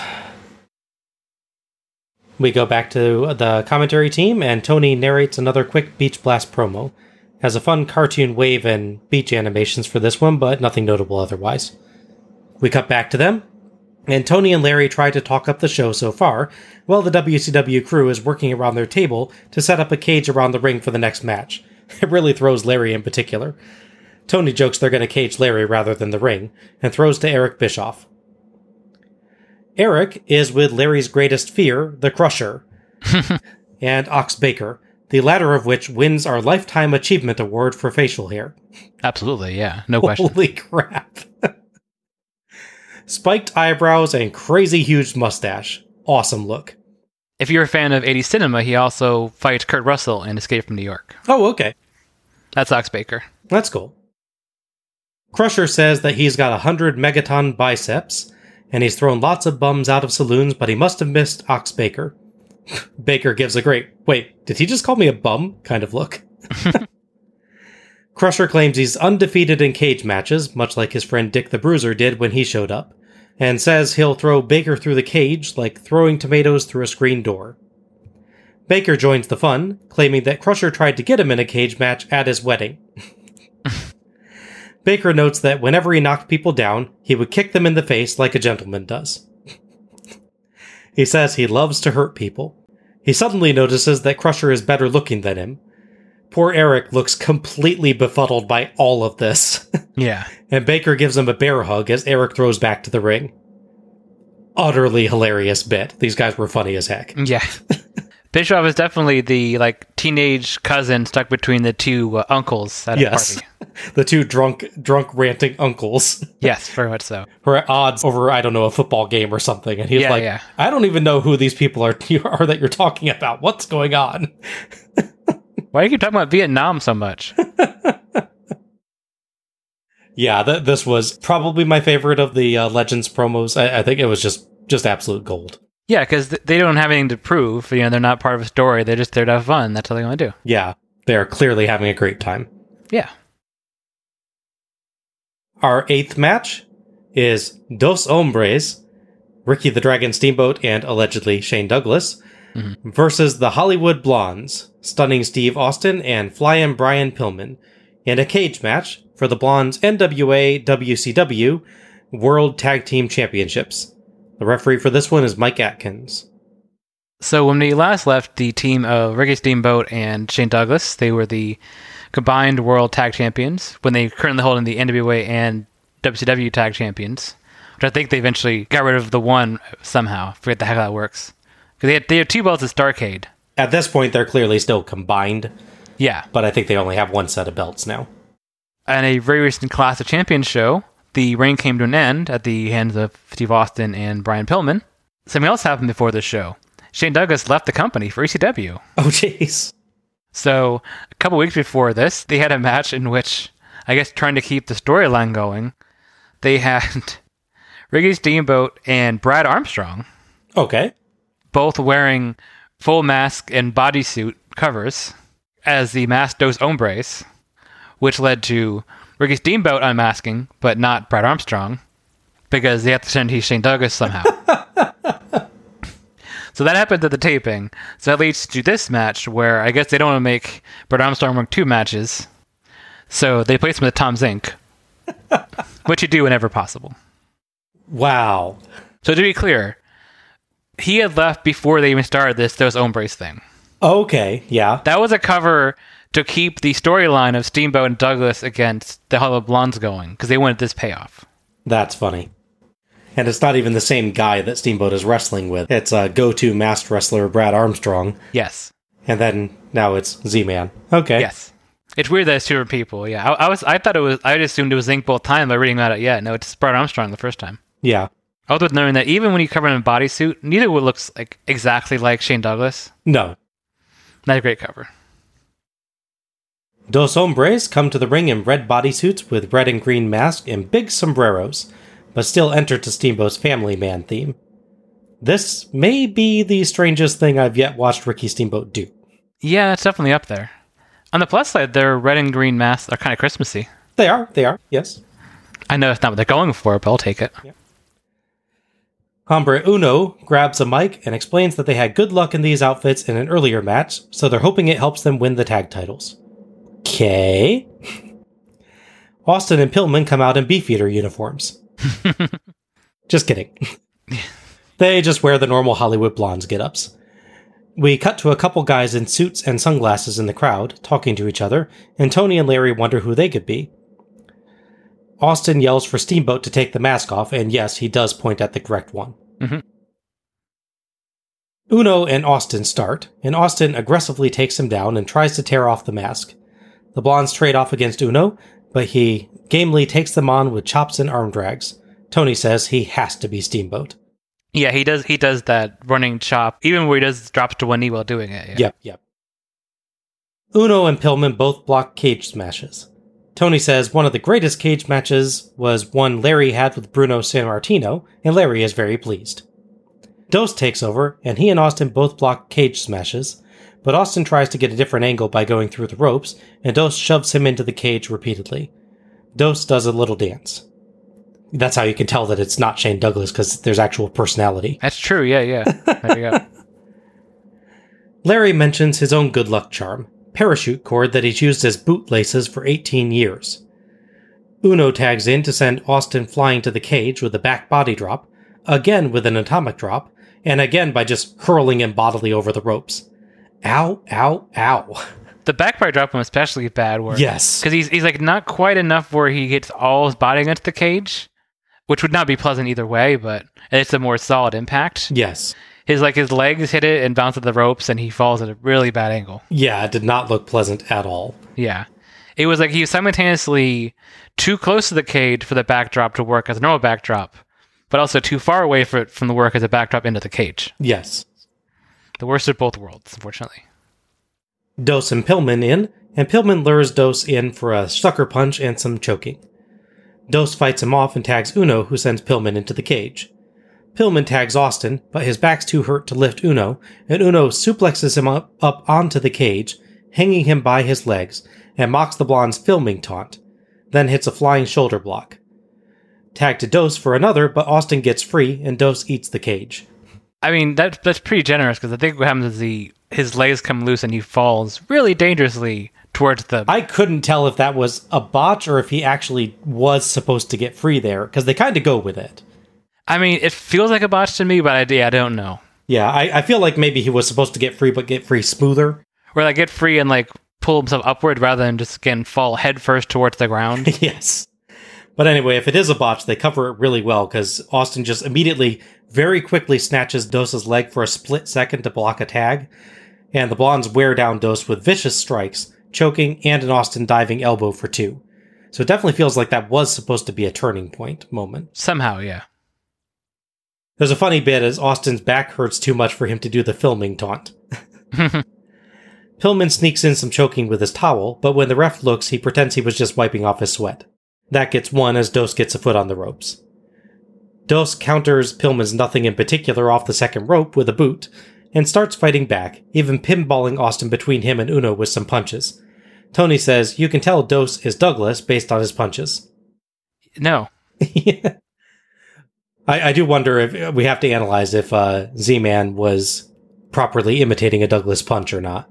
Mm, that's true. If they just happened to punch similarly. Austin smoothly blocks a tag with a spine buster. Austin launches Pillman at Dos in the Atomic Blonde, but Dos gets his knees up and makes the tag to Uno. Uno chops both blondes down and sends both to the cage. Pillman and Austin try to flee, but Uno stops Austin with an electric chair drop and makes him moon the crowd for a second, Yes. and stops Pillman by crotching him on the ropes, then hits a double noggin knocker. All four in, and Austin and Dos meet the cage, so Uno drop kicks Pillman to the cage and goes up top. Uno unmasked, revealing that Tony was right. He's Steamboat. huge, huge cheers to that. Yeah. Steamboat dives off the cage onto both blondes for two. The bell rings, but Atkins leaps up to signal it was only two, not three. Steamboat DDTs Austin, but Atkins is still correcting the timekeeper, so it only gets two. Steamboat DDT to Pillman for two. Stereo Hombre drop kicks for two. The Hombres try to fling the blondes into each other, but Pillman reverses and DDTs Steamboat as Austin stun guns Dos on the top rope for the three count and the win. Everyone is left laying by that ending, totally exhausted. The replay shows Steamboat's cage dive, which Larry oddly calls a perfect imitation of Captain Planet, I, I don't get that reference at all. and Austin's stun gun. Yeah, the patent plan thing is weird. Yes. I, I, I even when we watched the match recently, I'm like, I still don't know what that means.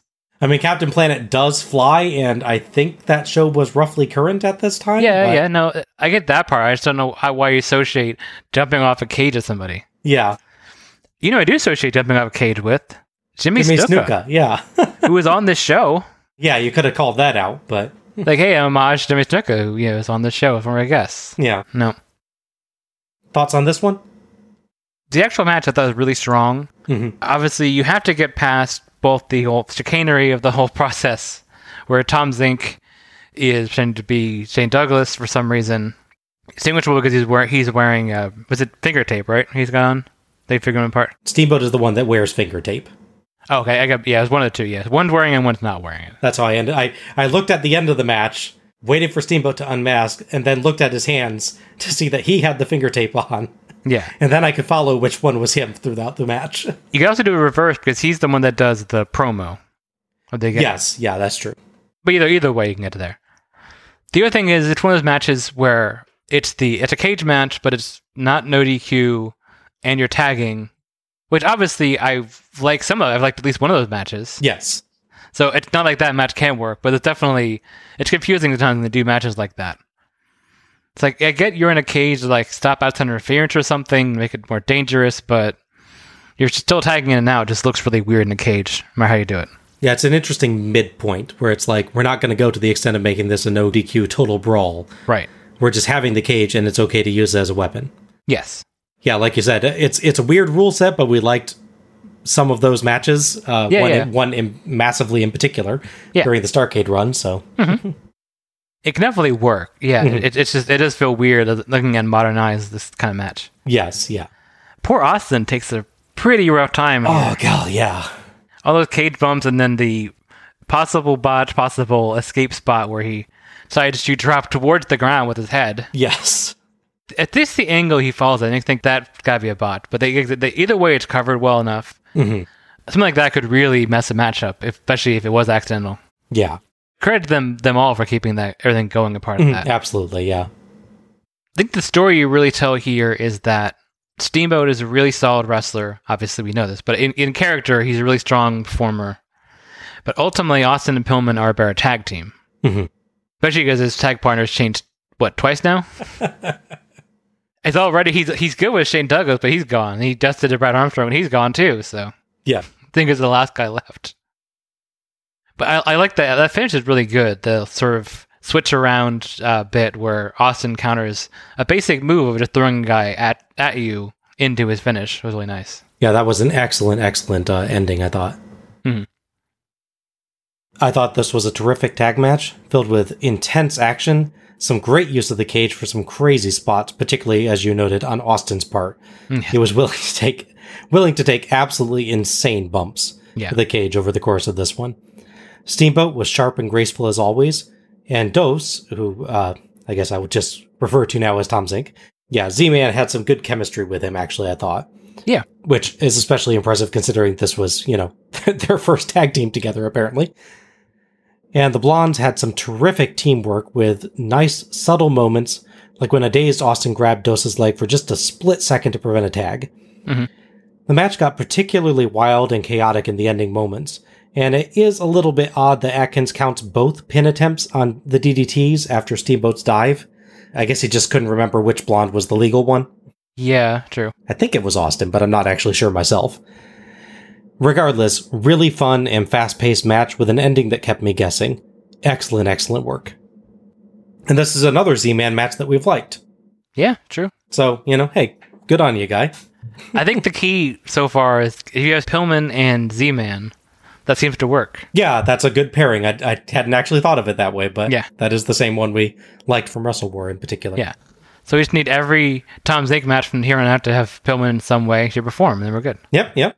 Should just carry a little Brian Pillman flag out each time he comes out for a match, and he'll just do well by by association. Yeah, yeah. There you go. so as mentioned, Shane Douglas had left the company. He would win his first ECW title in September. And obviously, you can guess who he won it from, given I already told you who the champion is currently. as a Steamboat, as sort of hinted at, he would change his focus from the tag title since he's now down two tag partners, or I guess three tag partners, really. yes. It's hard to keep track of this anymore. He would change his focus from that to the TV title, going after Paul Orndorff. We go back to Eric Bischoff, who's with Stu Hart, Mr. Wrestling 2, and Dusty Rhodes. Dusty congratulates Mr. Wrestling 2 and accepts Assassin's challenge, saying that his big ass is standing right out here. Mr. Wrestling 2 thanks WCW for the honor of being in the Hall of Fame. Stu Hart talks up his extensive wrestling family and builds up the strength and wrestling ability of his son in law, Davy Boy Smith, the British Bulldog, who's going to challenge Vader for the world title tonight. He's hoping that Smith can overpower Vader and win the title. it continues to be weird that Dusty and the Assassin keep trying to get a match going here, but I thought Stu actually did a quite a good job of building up Smith for the upcoming world title match. Yeah, it's really weird seeing Stu Hart on a WCW show of all things. Yes, At this point, anyway. far more associated with the WWF because of Bret. Yes. Our ninth match is The Enforcer, Arn Anderson, versus Barry Windham for Windham's NWA World Heavyweight Championship. The referee for this match is Randy Anderson, giving us another Arn Anderson Randy Anderson match. At the end of 1982, after their tag partnership failed to regain the titles, Windham would split from Pillman, who obviously, as we saw, has done pretty well with tag partners since then. Mhm. And so, being a solo act, Barry Windham went for and won the NWA title Okay. on a previous show.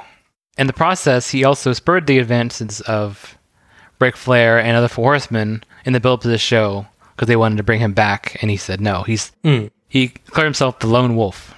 Cool enough title. Arn comes out with a nice, shiny red Four Horseman jacket, but has sadly left the dad glasses behind. No, Barry Windham has a vocal song this year, Smokin', in a very nice red and brown jacket that looks quite dignified. The big problem with Windham's song is that he walks to the ring so fast it barely actually gets to the lyrics, Oh, yeah, which which are ridiculous, by the way, if you ever look them up. Mhm. yeah, yeah. Arn gets early two counts off a shoulder block, belly to belly suplex, and back body drop, and signals to Windham that that was close. Windham lands big punches, but Arn gets another two count off a DDT as he's a little slow to cover, so Windham retreats outside and decks Arn when he follows. Back in, Windham counters the shoulder block with a knee to the face and slugs Arn as he's coming off the top rope. Those look like they hurt. Mm, yeah. Arn is stunned and Windham gets two off a DDT and an elbow drop. They brawl outside, and Arn sends Windham to the barricade, which Tony finally clarifies is legal in NWA rules, but illegal under WCW rules. Oh, that nonsense. Yeah. Windham is bleeding, and Arn rakes and slugs the injury until Tony calls Windham's face a crimson mask in honor of Gordon Solie. Yeah. Windham suplexes him on the floor mats. Sorry. that sounded like he was suplexing Gordon Solie. Apologies. yeah, yeah, oh, yeah. Windham suplexes Arn on the floor mats and back in, hits a top rope clothesline that knocks Arn butt over tea kettle. Windham earns two counts with a knee drop and suplex, but a dazed Arn still reverses a whip to his typically beautiful spinebuster. Windham grabs his belt and tries to walk, but Arn decks him and brings him back, flinging him to the ring. Arn batters Windham with punches in the corner, and Randy Anderson tries to warn him to stop, so Arn brushes him aside a couple times and finally just throws him down in frustration.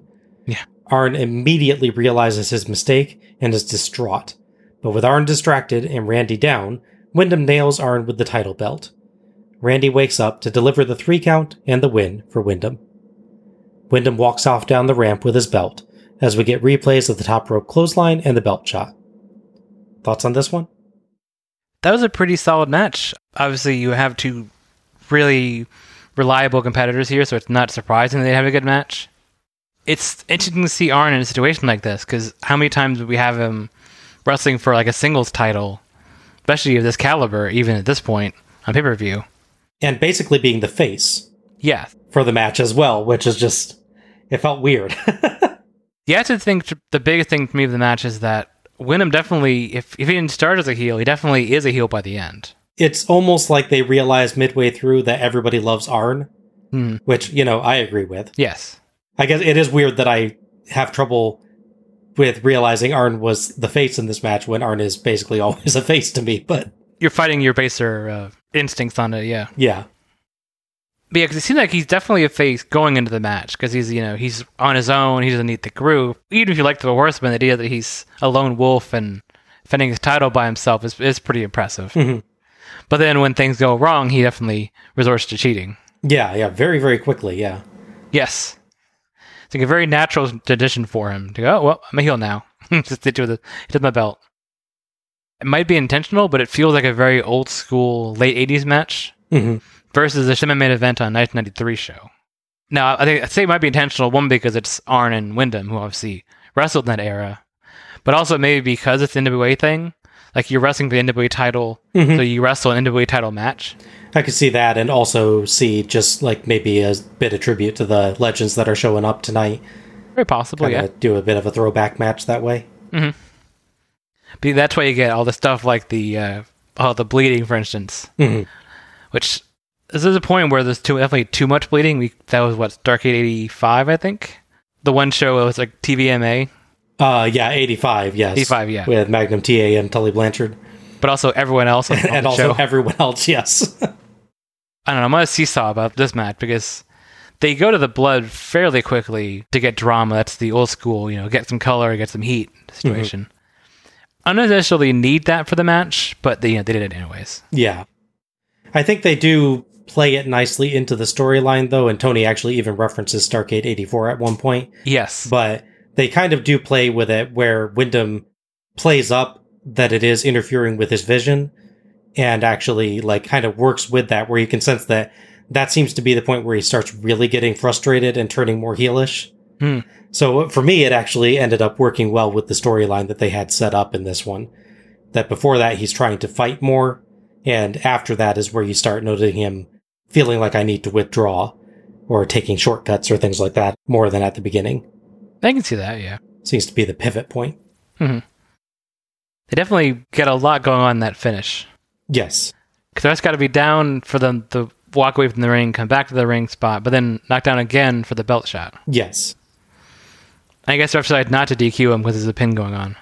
Yeah, it's I guess it's kind of like, well, you're going to lose anyway, so Yeah, I suppose so.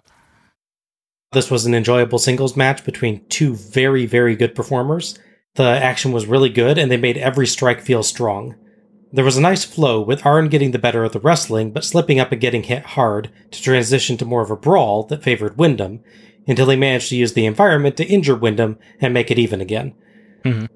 I really liked Arn's, oh heck, what did I just do kind of reaction when he threw Randy Anderson down at the end. Oh, yeah, yeah. It's a perfect like heat of the moment kind of thing that worked great with the ending.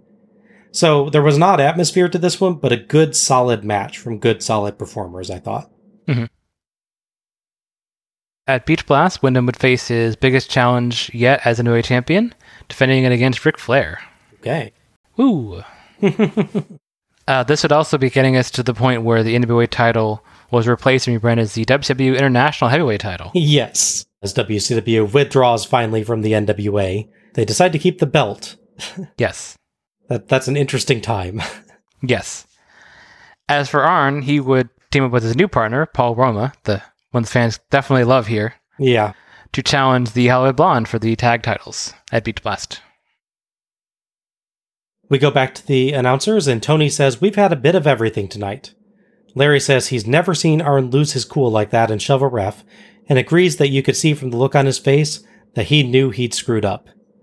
Tony builds up the upcoming Vader versus Bulldog match, and Larry criticizes Bulldog for interfering in Vader's public workout. So our final match is the British Bulldog, Davy Boy Smith, versus Big Van Vader with Harley Race for Vader's WCW World Heavyweight Championship. Referee for this match is Nick Patrick.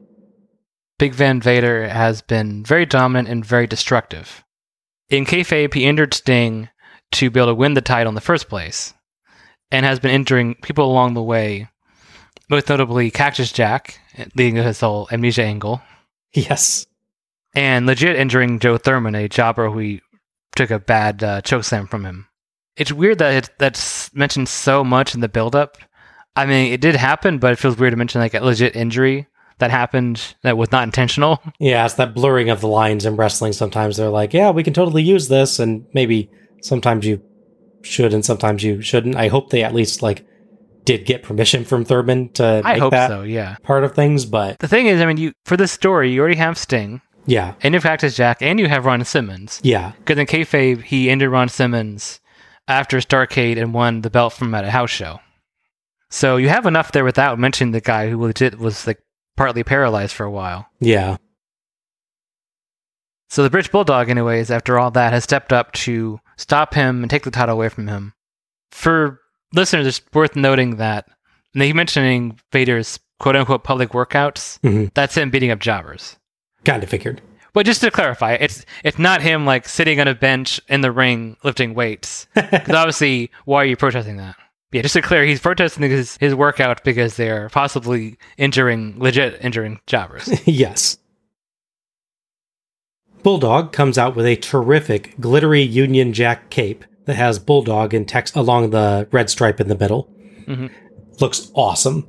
it does, yeah.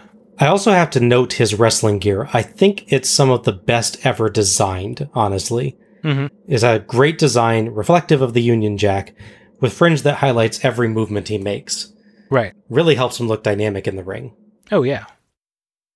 Tony points out a sign saying that Smith will win the title for Cactus Jack. And Larry jokes that there's another that says he'll have a hospital bed next to Cactus Jack instead. Nice to see Larry Barr's own sign. Vader sadly lacks the Mastodon mask this time. Oh. He signals that it's Vader time. Harley Race cuts a promo to a camera, but we don't cut to it, so that's lost to time. Vader flexes, and Bulldog looks on impassively. Neither can move the other on early lockups, but Bulldog just absorbs a Vader clothesline and a charging double forearm, and Vader is stunned, but recovers quickly to beat the heck out of Bulldog with hard strikes in the corner. Vader chokes Bulldog on the apron, which draws a lecture from Patrick, which lets Race land his own monster punch on Bulldog. It's a really great punch, actually. He really builds up to it too. He's like, Yeah, I'm gonna do it, I'm gonna do it. Nah, I punch you. Bulldog dodges a charging splash on the outside, and Vader spills over the barricade. Bulldog hefts Vader onto his shoulder for a slam. Mm-hmm. Back inside, he hits a stalling vertical suplex. Yes. Holy sh! It's like a legit 10 seconds up in the air, yeah. It's Amazing, amazing Yeah. stuff. Again, he catches a top rope dive to power slam Vader, and then clotheslines him over the top rope, soaking in the crowd's well deserved cheers. Absolutely, yeah. Back in, Bulldog counters clotheslines with a crucifix pin attempt, but Vader throws himself back to land on top hard, and Bulldog howls in pain. It's almost a Samoan drop. It, it almost is, yeah, yeah, yeah. Vader goes to work, including vicious elbow drops, a second rope splash for two, and your favorite, Al, the falling refrigerator. It's a great spot. I love that name. that, Yeah, yeah. That should have been its legit name. It's great, yeah. Yeah, yeah, yeah. Hard forearm strikes in the corner as Bulldog's bleeding from the nose, but Bulldog slightly awkwardly counters a superplex to hurl Vader to the mat. It looked like he wanted something else but couldn't get the proper footing, so he Mhm. adjusted. They struggle a little bit too long up there, but it, they cover it, yeah. Bulldog flying headbutt leaves both laying to their feet, and there's an odd bit where it looks like Vader Bulldog Bulldog. just just realize what I said. Yes. but I guess it was actually Bulldog throwing Vader down for two. Vader lands nasty strikes, but Bulldog gets two by dodging a drop on an attempted sunset flip. Vader lands a splash, but hurts himself in the process, and Bulldog is up first, but Vader flings him through the ropes for Race to knee drop him. Back in, Vader beats the hell out of Bulldog, mm-hmm. as Larry calls for Stu Hart to come throw in the towel. But on a Vader rear chinlock, Bulldog lifts Vader on his shoulders again Mhm. for an electric chair drop. Great shot of a absolutely shocked Harley Race. yeah, for sure. Terrific reaction by him there. He's totally on for this match. Oh, yeah. Bulldog earns two off strikes and catches a Vader crossbody, hefts him on his shoulder, and slams him for another two. But Race pulls him out of the ring, and while Bulldog punches him, Vader nails him with a chair to draw the DQ. Bulldog wins, but Vader keeps the title. Vader rolls Bulldog in, and Bagwell charges to save him. Vader disposes of him and Two Cold Scorpio with ease, chucking both out of the ring.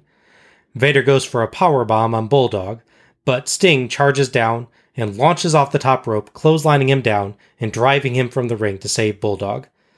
Vader retreats as three other guys run down. I couldn't tell who they were, though two had serious mullets. To help guard as Sting checks on Bulldog. They might be the um, Cole twins, maybe. There's two twins that had those long mullets. Might have been them. Uh, thoughts on this one? It was a strong, hard hitting match. Holy crap, yes. It's really impressive, even after all this time, to see how strong British Bulldog was at this point. um, it's- wow, yeah. You can obviously understand that the setup to a suplex is a, you know, what, 40 60. They're doing some of the work, hopefully, to help you out. Right, yeah. Like, they're helping get off the ground. You got to get him over a certain point. But then, so he's got to hold him up there. And even with just placement, that's still strength holding guy up that long without your legs just blocking underneath you, yes. let alone shattering under the weight. Absolutely. That that's one of the most incredible things I've seen. Yes. Someone doing a stalling suplex to Vader. Yes, it's amazing. He's also very smooth for the most part in his thing. Mm-hmm. There's some of these guys that are real strong, but there's a lumber around. He's fairly solid technically here. He has good speed as well. He's got everything going for him in this match, honestly. Yeah, I love his transition to the crucifix pin whenever he does that too. It, it's just so smooth every time. Yeah. It reminded me of The Rock when he would do his like foot over DDT. That's like smoothest of that whole thing, yeah. One thing that's really neat this match too is seeing all the facets of Vader's mat game. Because when needing to be a big, scary, knock you down guy, he definitely does that. Mhm. At the same time, he can suddenly be in peril and you know, be in danger of losing his title, be thrown around and be and that shock, you know, being knocked over by Bulldog or him absorbing a blow. So again, he's not just big strong guy. He's also really good stamina of those matches as well. Like he's had in a lot of matches. Absolutely, yeah.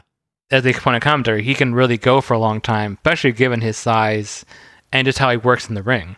Yeah, he's always surprising on that. There's very few matches where I can say I feel like, oh my gosh, Vader's getting tired. Mhm. In some matches, longer ones, you can see him catching his breath for a moment, but he always comes back from it. Yeah, that Flair match is Starcade, Mhm. for instance. That's a longer one and a more physically active one. The Sting match we have at Starcade 92 before this. Right, yep. With the fact that he, that was his second match of the night at that point. True, yep. Yeah. Um, obviously, the fact that it's a cheap finish does take it away from a bit. It'd been nice to see a way to have either Bulldog just out cheated out of a win, like, you know, he goes for a slam and Race pulls his legs with the cla- that classic bit. I don't want Vader obviously used the title, although obviously at this point, Bulldog had earned it, I think. Mhm. So if they, if they gave it to him as a short run, I wouldn't have been upset with it either. He really did perform very well in here. So it's a shame it it just kind of stops, but it definitely reached a big apex with that running crossbody in the corner, lift him up, slam him thing. Oh my gosh, yeah. I said the stalling suplex was one of the most amazing things I've ever seen. That actually, I think, topped it. Mhm. And I realized he propped himself with the corner a bit Yeah. to help absorb the blow, but still, a guy the size of Vader barrels at you and you, like, don't move. Yeah. There's a match with uh, John Cena where Edge of the crossbody from the top, and he goes down with it, but rolls up to his feet and lifts him up, like in Yes. one amazing smooth motion. it's bits like that. That's a combination of smoothness and power, and it's the finesse there. It make you really impress with people. Yes, yeah. Yeah, this was an amazing match. Bulldog looked incredibly powerful with impressive feats of strength, but what I liked is they never actually made Vader look weak.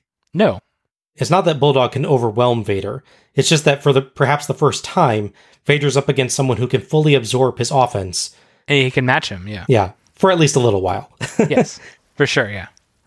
Vader still managed to be his normal dominant, brutal self after he weathered the initial storm, but Bulldog's comeback spots were some of the most incredible I have ever seen in a match. Kudos to both guys for the performance. This was one that clearly required a lot of guts and a lot of trust for those spots to be accomplished safely. Because, I mean, if, if you're Vader and you're looking at this guy and saying, yeah, so he's going to hold me upside down in the air, you, you got to believe he could do it. Mhm. And if you're going to fling himself at him when you could easily go flying outside the ring if he tilts over or something, you got to believe that this guy's going to be capable of it. Yeah. It's like it's it's a great team performance by the two of them here. I wasn't as bothered by the DQ finish, I think. Now, probably this doesn't happen, but it feels to me like it actually serves to build Bulldog up more. It does for sure. Yeah. As they point out on commentary, it's an expression of Vader being really worried about this guy for perhaps the first time having this extreme amount of worry that he could actually lose here. And so deciding to take this shortcut and uh, and get out of there and maybe you know face him another day. So conditional on this going forward and Bulldog being a big thing in the company still, it's actually a good ending. But I realize this is WCW; they probably screwed that up. So uh, we'll see on where it goes. But I, I think it didn't hurt the match to me at all, and it was uh, just a terrific match. Oh yeah, no, I still love the match. Don't get me wrong. It's just it'd been nice to have a conclusive finish to it, like I, I feel, but I still like the match a lot. Oh, I'm a little confused by the ending bit with Bulldog. He goes like he's gonna lift up Harley Race, but then he sort of sets him down and punches him. I wonder if maybe Vader was supposed to be there a little bit faster or something. Yeah, I, I remember watching that. I was like, yeah, what is he doing there? So you lifts him up like for a choke slam or something, and then sets him down and punches him instead. It's just it's a very minor thing. It's just like that's kind of weird. Yeah. But yeah, um, absolutely terrific match. Absolutely. The pair would round out the tag match that is main eventing the next show at Beach Blast. So we'd have Sting and the British Bulldog against Vader and the man that ruled the world, Sid. I also should note there's an odd trend that starts with that show as well. So going into this, you have Vader as champion defending his title. Now, coming out of this show, you have Vader almost always main eventing pay per views like Beach Blast and Fall Brawl, but he'd never defended the title on pay per view. Oh, Interesting. Like he had Jack having matches not for the title for some reason. I Halloween Havoc. Hmm. And there's Battle Bowl, and yeah, he's he's always around, and he's visible world champion. It's just his matches are just not title matches for some reason. Huh. There's probably a story behind that. I don't know. We cut to Eric Bischoff, who is with Magnum TA. Always good to see Magnum. Yeah. It's funny, I have such a like attachment to the guy, despite the fact that I've only actually ever seen one of his matches. That's true. Yeah, It was awesome, it was. Yeah. but I've only seen one of his matches. But I just I, I like the guy. Magnum says it was an exciting evening and that fighting for the world title brings everyone up. Magnum says Vader's a guy who doesn't care what anyone else thinks, and he predicts further matches between Bulldog and Vader for the title. I would be up for that. Absolutely. Yeah. Eric says that Bulldog showed intensity and could really take it to Vader. Magnum says Vader could walk the walk and talk the talk, but men like Sting and Bulldog can give him the challenge that he wants. We go back to Tony and Larry, and they're with Verne Gagne. Tony shakes his hand and says it's been great having him be part of Slamboree. Vern thinks the WCW mm-hmm. has captured the real wrestling talent of the world, and he says the WCW is king of wrestling. I know why you keep repeating it like that, Bob. It's really weird. It seems to happen actually more than a few times tonight. A lot of the, the older guys coming back in refer to it that way. Yeah. I'm guessing it's ones that just literally never worked for WCW. For sure. Yeah. So they just think of it, you know, if you were saying the AWA or the WWF, those make sense. Mhm. Larry gives us his pyramids line again, and Tony signs off, and Slamboree 93 is done. So let's take a moment here to discuss the, the overall Legends promos tonight. Thoughts on those, Al? Uh, for the most part, that that they're really good. Uh, most of the guys came out. They just sort of had fun. They used some of them wisely to build up the wrestlers on the show, like Sid or the ending bit with Dick and Vader. I think overall it was a good use of them. Yeah, Yeah, yeah, I, I agree. I thought they were, in large part, pretty fun promos. Some were utterly hilarious. yeah, But even the ones that were more serious were just nice to see. They all seemed genuinely touched to be there in front of the crowd again, able to talk and run through some of their old catchphrases and just reminisce on their achievements and hang out with old friends. yeah, yeah. Only some really related to what was going on in the modern wrestling storylines, and there were a lot of these. But I don't know that I'd cut even one. And those that did mention the modern characters did a lot to build them up, like you said. Yeah. I thought they gave the night a good, unique atmosphere, and I really enjoyed them. They were short enough so they weren't. They didn't make the show start and stop. So I thought that was good. Yeah, No, right. that's the key thing for me. Yeah, Yeah, it doesn't slow it down at all, but it just gives it a different atmosphere. yeah. It's short breaks between the matches while they can get refs changed out and people get ready. Yeah. So, overall thoughts on Slamboree 93? It was all over the place, to be honest with you. I mean, for the most part, it was all really good, though. Mhm. It opened strongly. Thankfully, the Sid match was super short, so didn't have time to anything to really go wrong other than the kick. I thought the Legends part and the matches they had, for the most part, were good. Two of the three really used the assets they had well. Mhm. You got them there for name value, do a couple spots, just sort of be around and active, and then leave. It's only when they went a bit self indulgent with the whole Dory Funk Jr. Nick Bockwinkel thing that they went a little too long and for me didn't do as well with it, unfortunately. Mhm. But yeah, there's only a few real downsides to the, to the show. I mean, Sid Vicious again, just that match isn't great. Unfortunately, the prisoner really drags down Sting to, I guess, uh, solitary confinement. Uh, thing with the theme going. yeah. The end of the show really strongly. Mhm. It's a weird reverse of how later ones would go. We had these really strong mid card and opening acts, and then everyone that really couldn't work that well anymore was getting 20 minute matches. At this point, when the really talented people are actually still in the main event, which is nice to see. Yeah, uh, we, we seem to say this a lot for the 80s shows and some of the early 90s shows that they can be average ish or even sometimes bad in the early card, but then suddenly take a huge upswing in like the last three to four matches, oftentimes. Yeah, exactly. They open pretty strongly. There's some low points there. That's never uh, well, some of the shows where there's like three or four okay or disappointing matches in a row, it's pretty evenly dispersed with the action. Mhm. I would have probably split the legend stuff up a bit more, um, just because it's them all in a row like that. But otherwise, it was a fairly good use of them, and using them throughout the show. And the interviews, as mentioned, was strong. Okay. It's a shame that they couldn't draw like half capacity in the arena Yeah, yeah, that's unfortunate. because there's a lot of shots when you're watching the action. You just see all this empty red seeing in the background, Yeah. and sort of, oh, Yeah, I think your feelings about this show may be influenced pretty heavily by how you feel about the assorted Legends content. Yeah. Both in terms of the promo time afforded them and the three Legends matches. For my part, I appreciated it. I think WCW is at its best when it's honoring its history and when it brings out the more sports like presentation, and this first Slamboree had both of those in spades. I will admit the Legends matches are slower and at times a bit sloppier than those of the current roster, but it just felt good watching them get out there and wrestle again. Even the Dory Funk Jr. versus Nick Bockwinkel match, which I would have liked better if it were trimmed down a bit, Mhm. had a lot to offer and showed hints of why these men had been so successful in the wrestling business. And yes, there were a lot of Legends promos tonight, but they were all fun in their own way, and I wouldn't want to take the spotlight away from them. Slamboree 93 declared its purpose from its title, honestly. Tonight was about the Legends, about bringing them back together to be honored. So, if anything, it's the modern wrestling that's the extra tonight. Yeah. How did that extra turn out?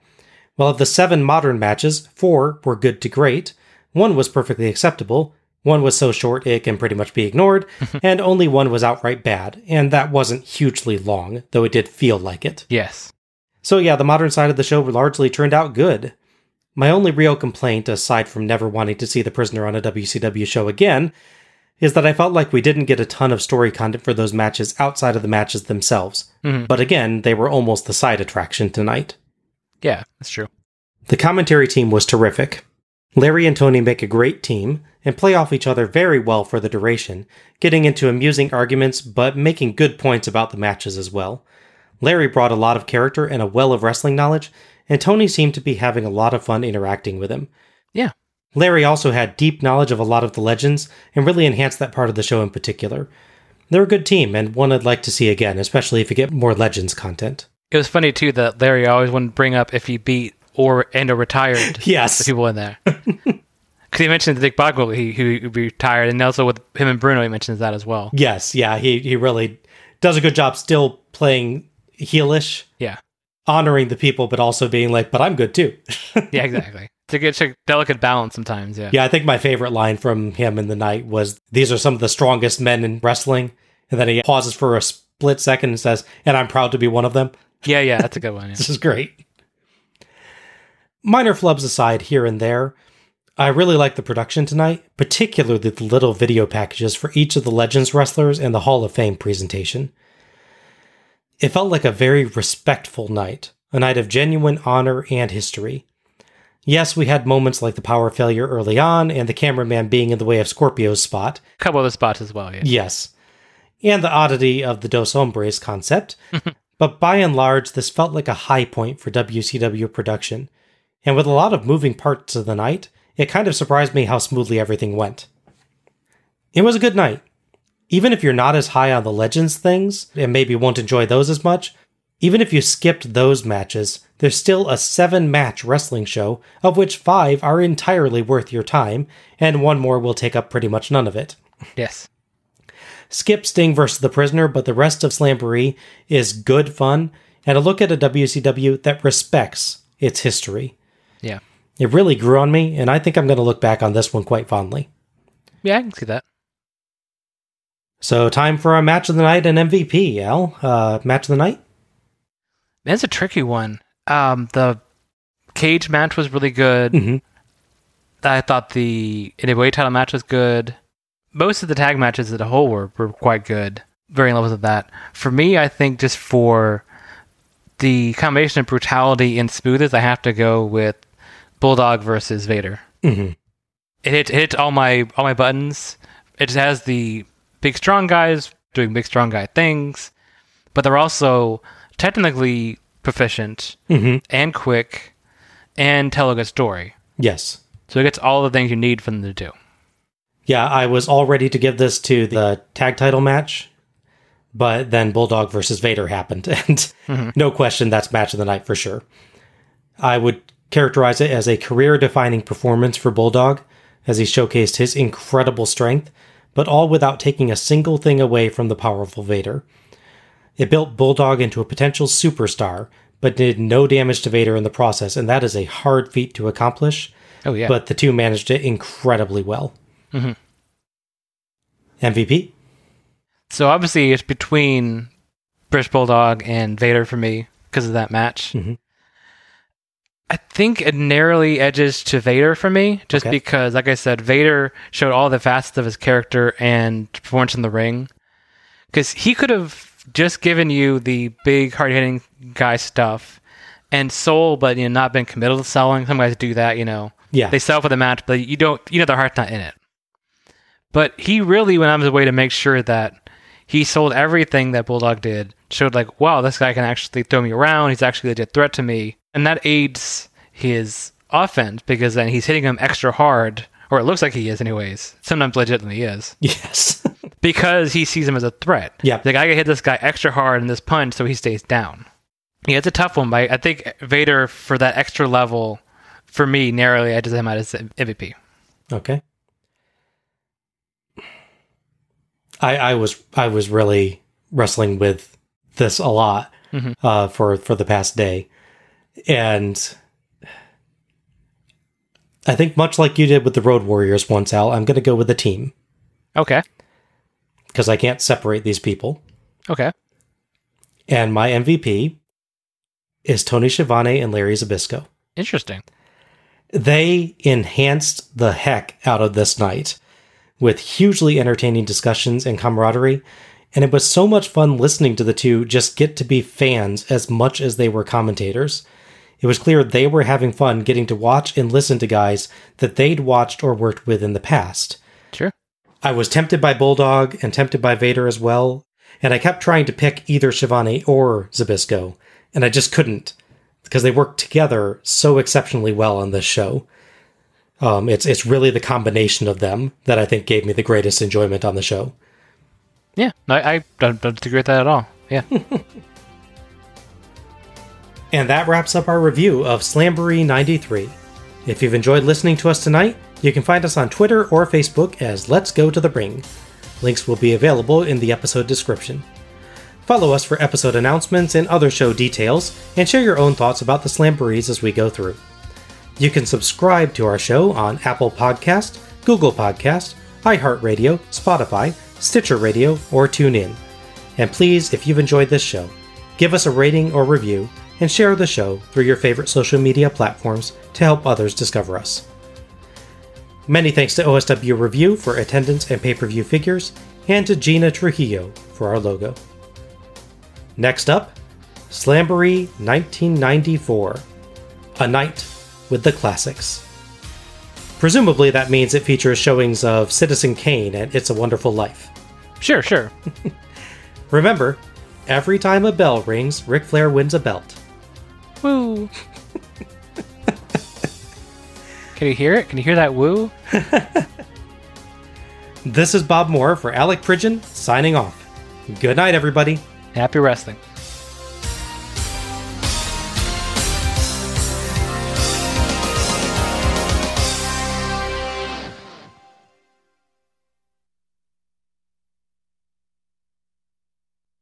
Magnum says Vader could walk the talk.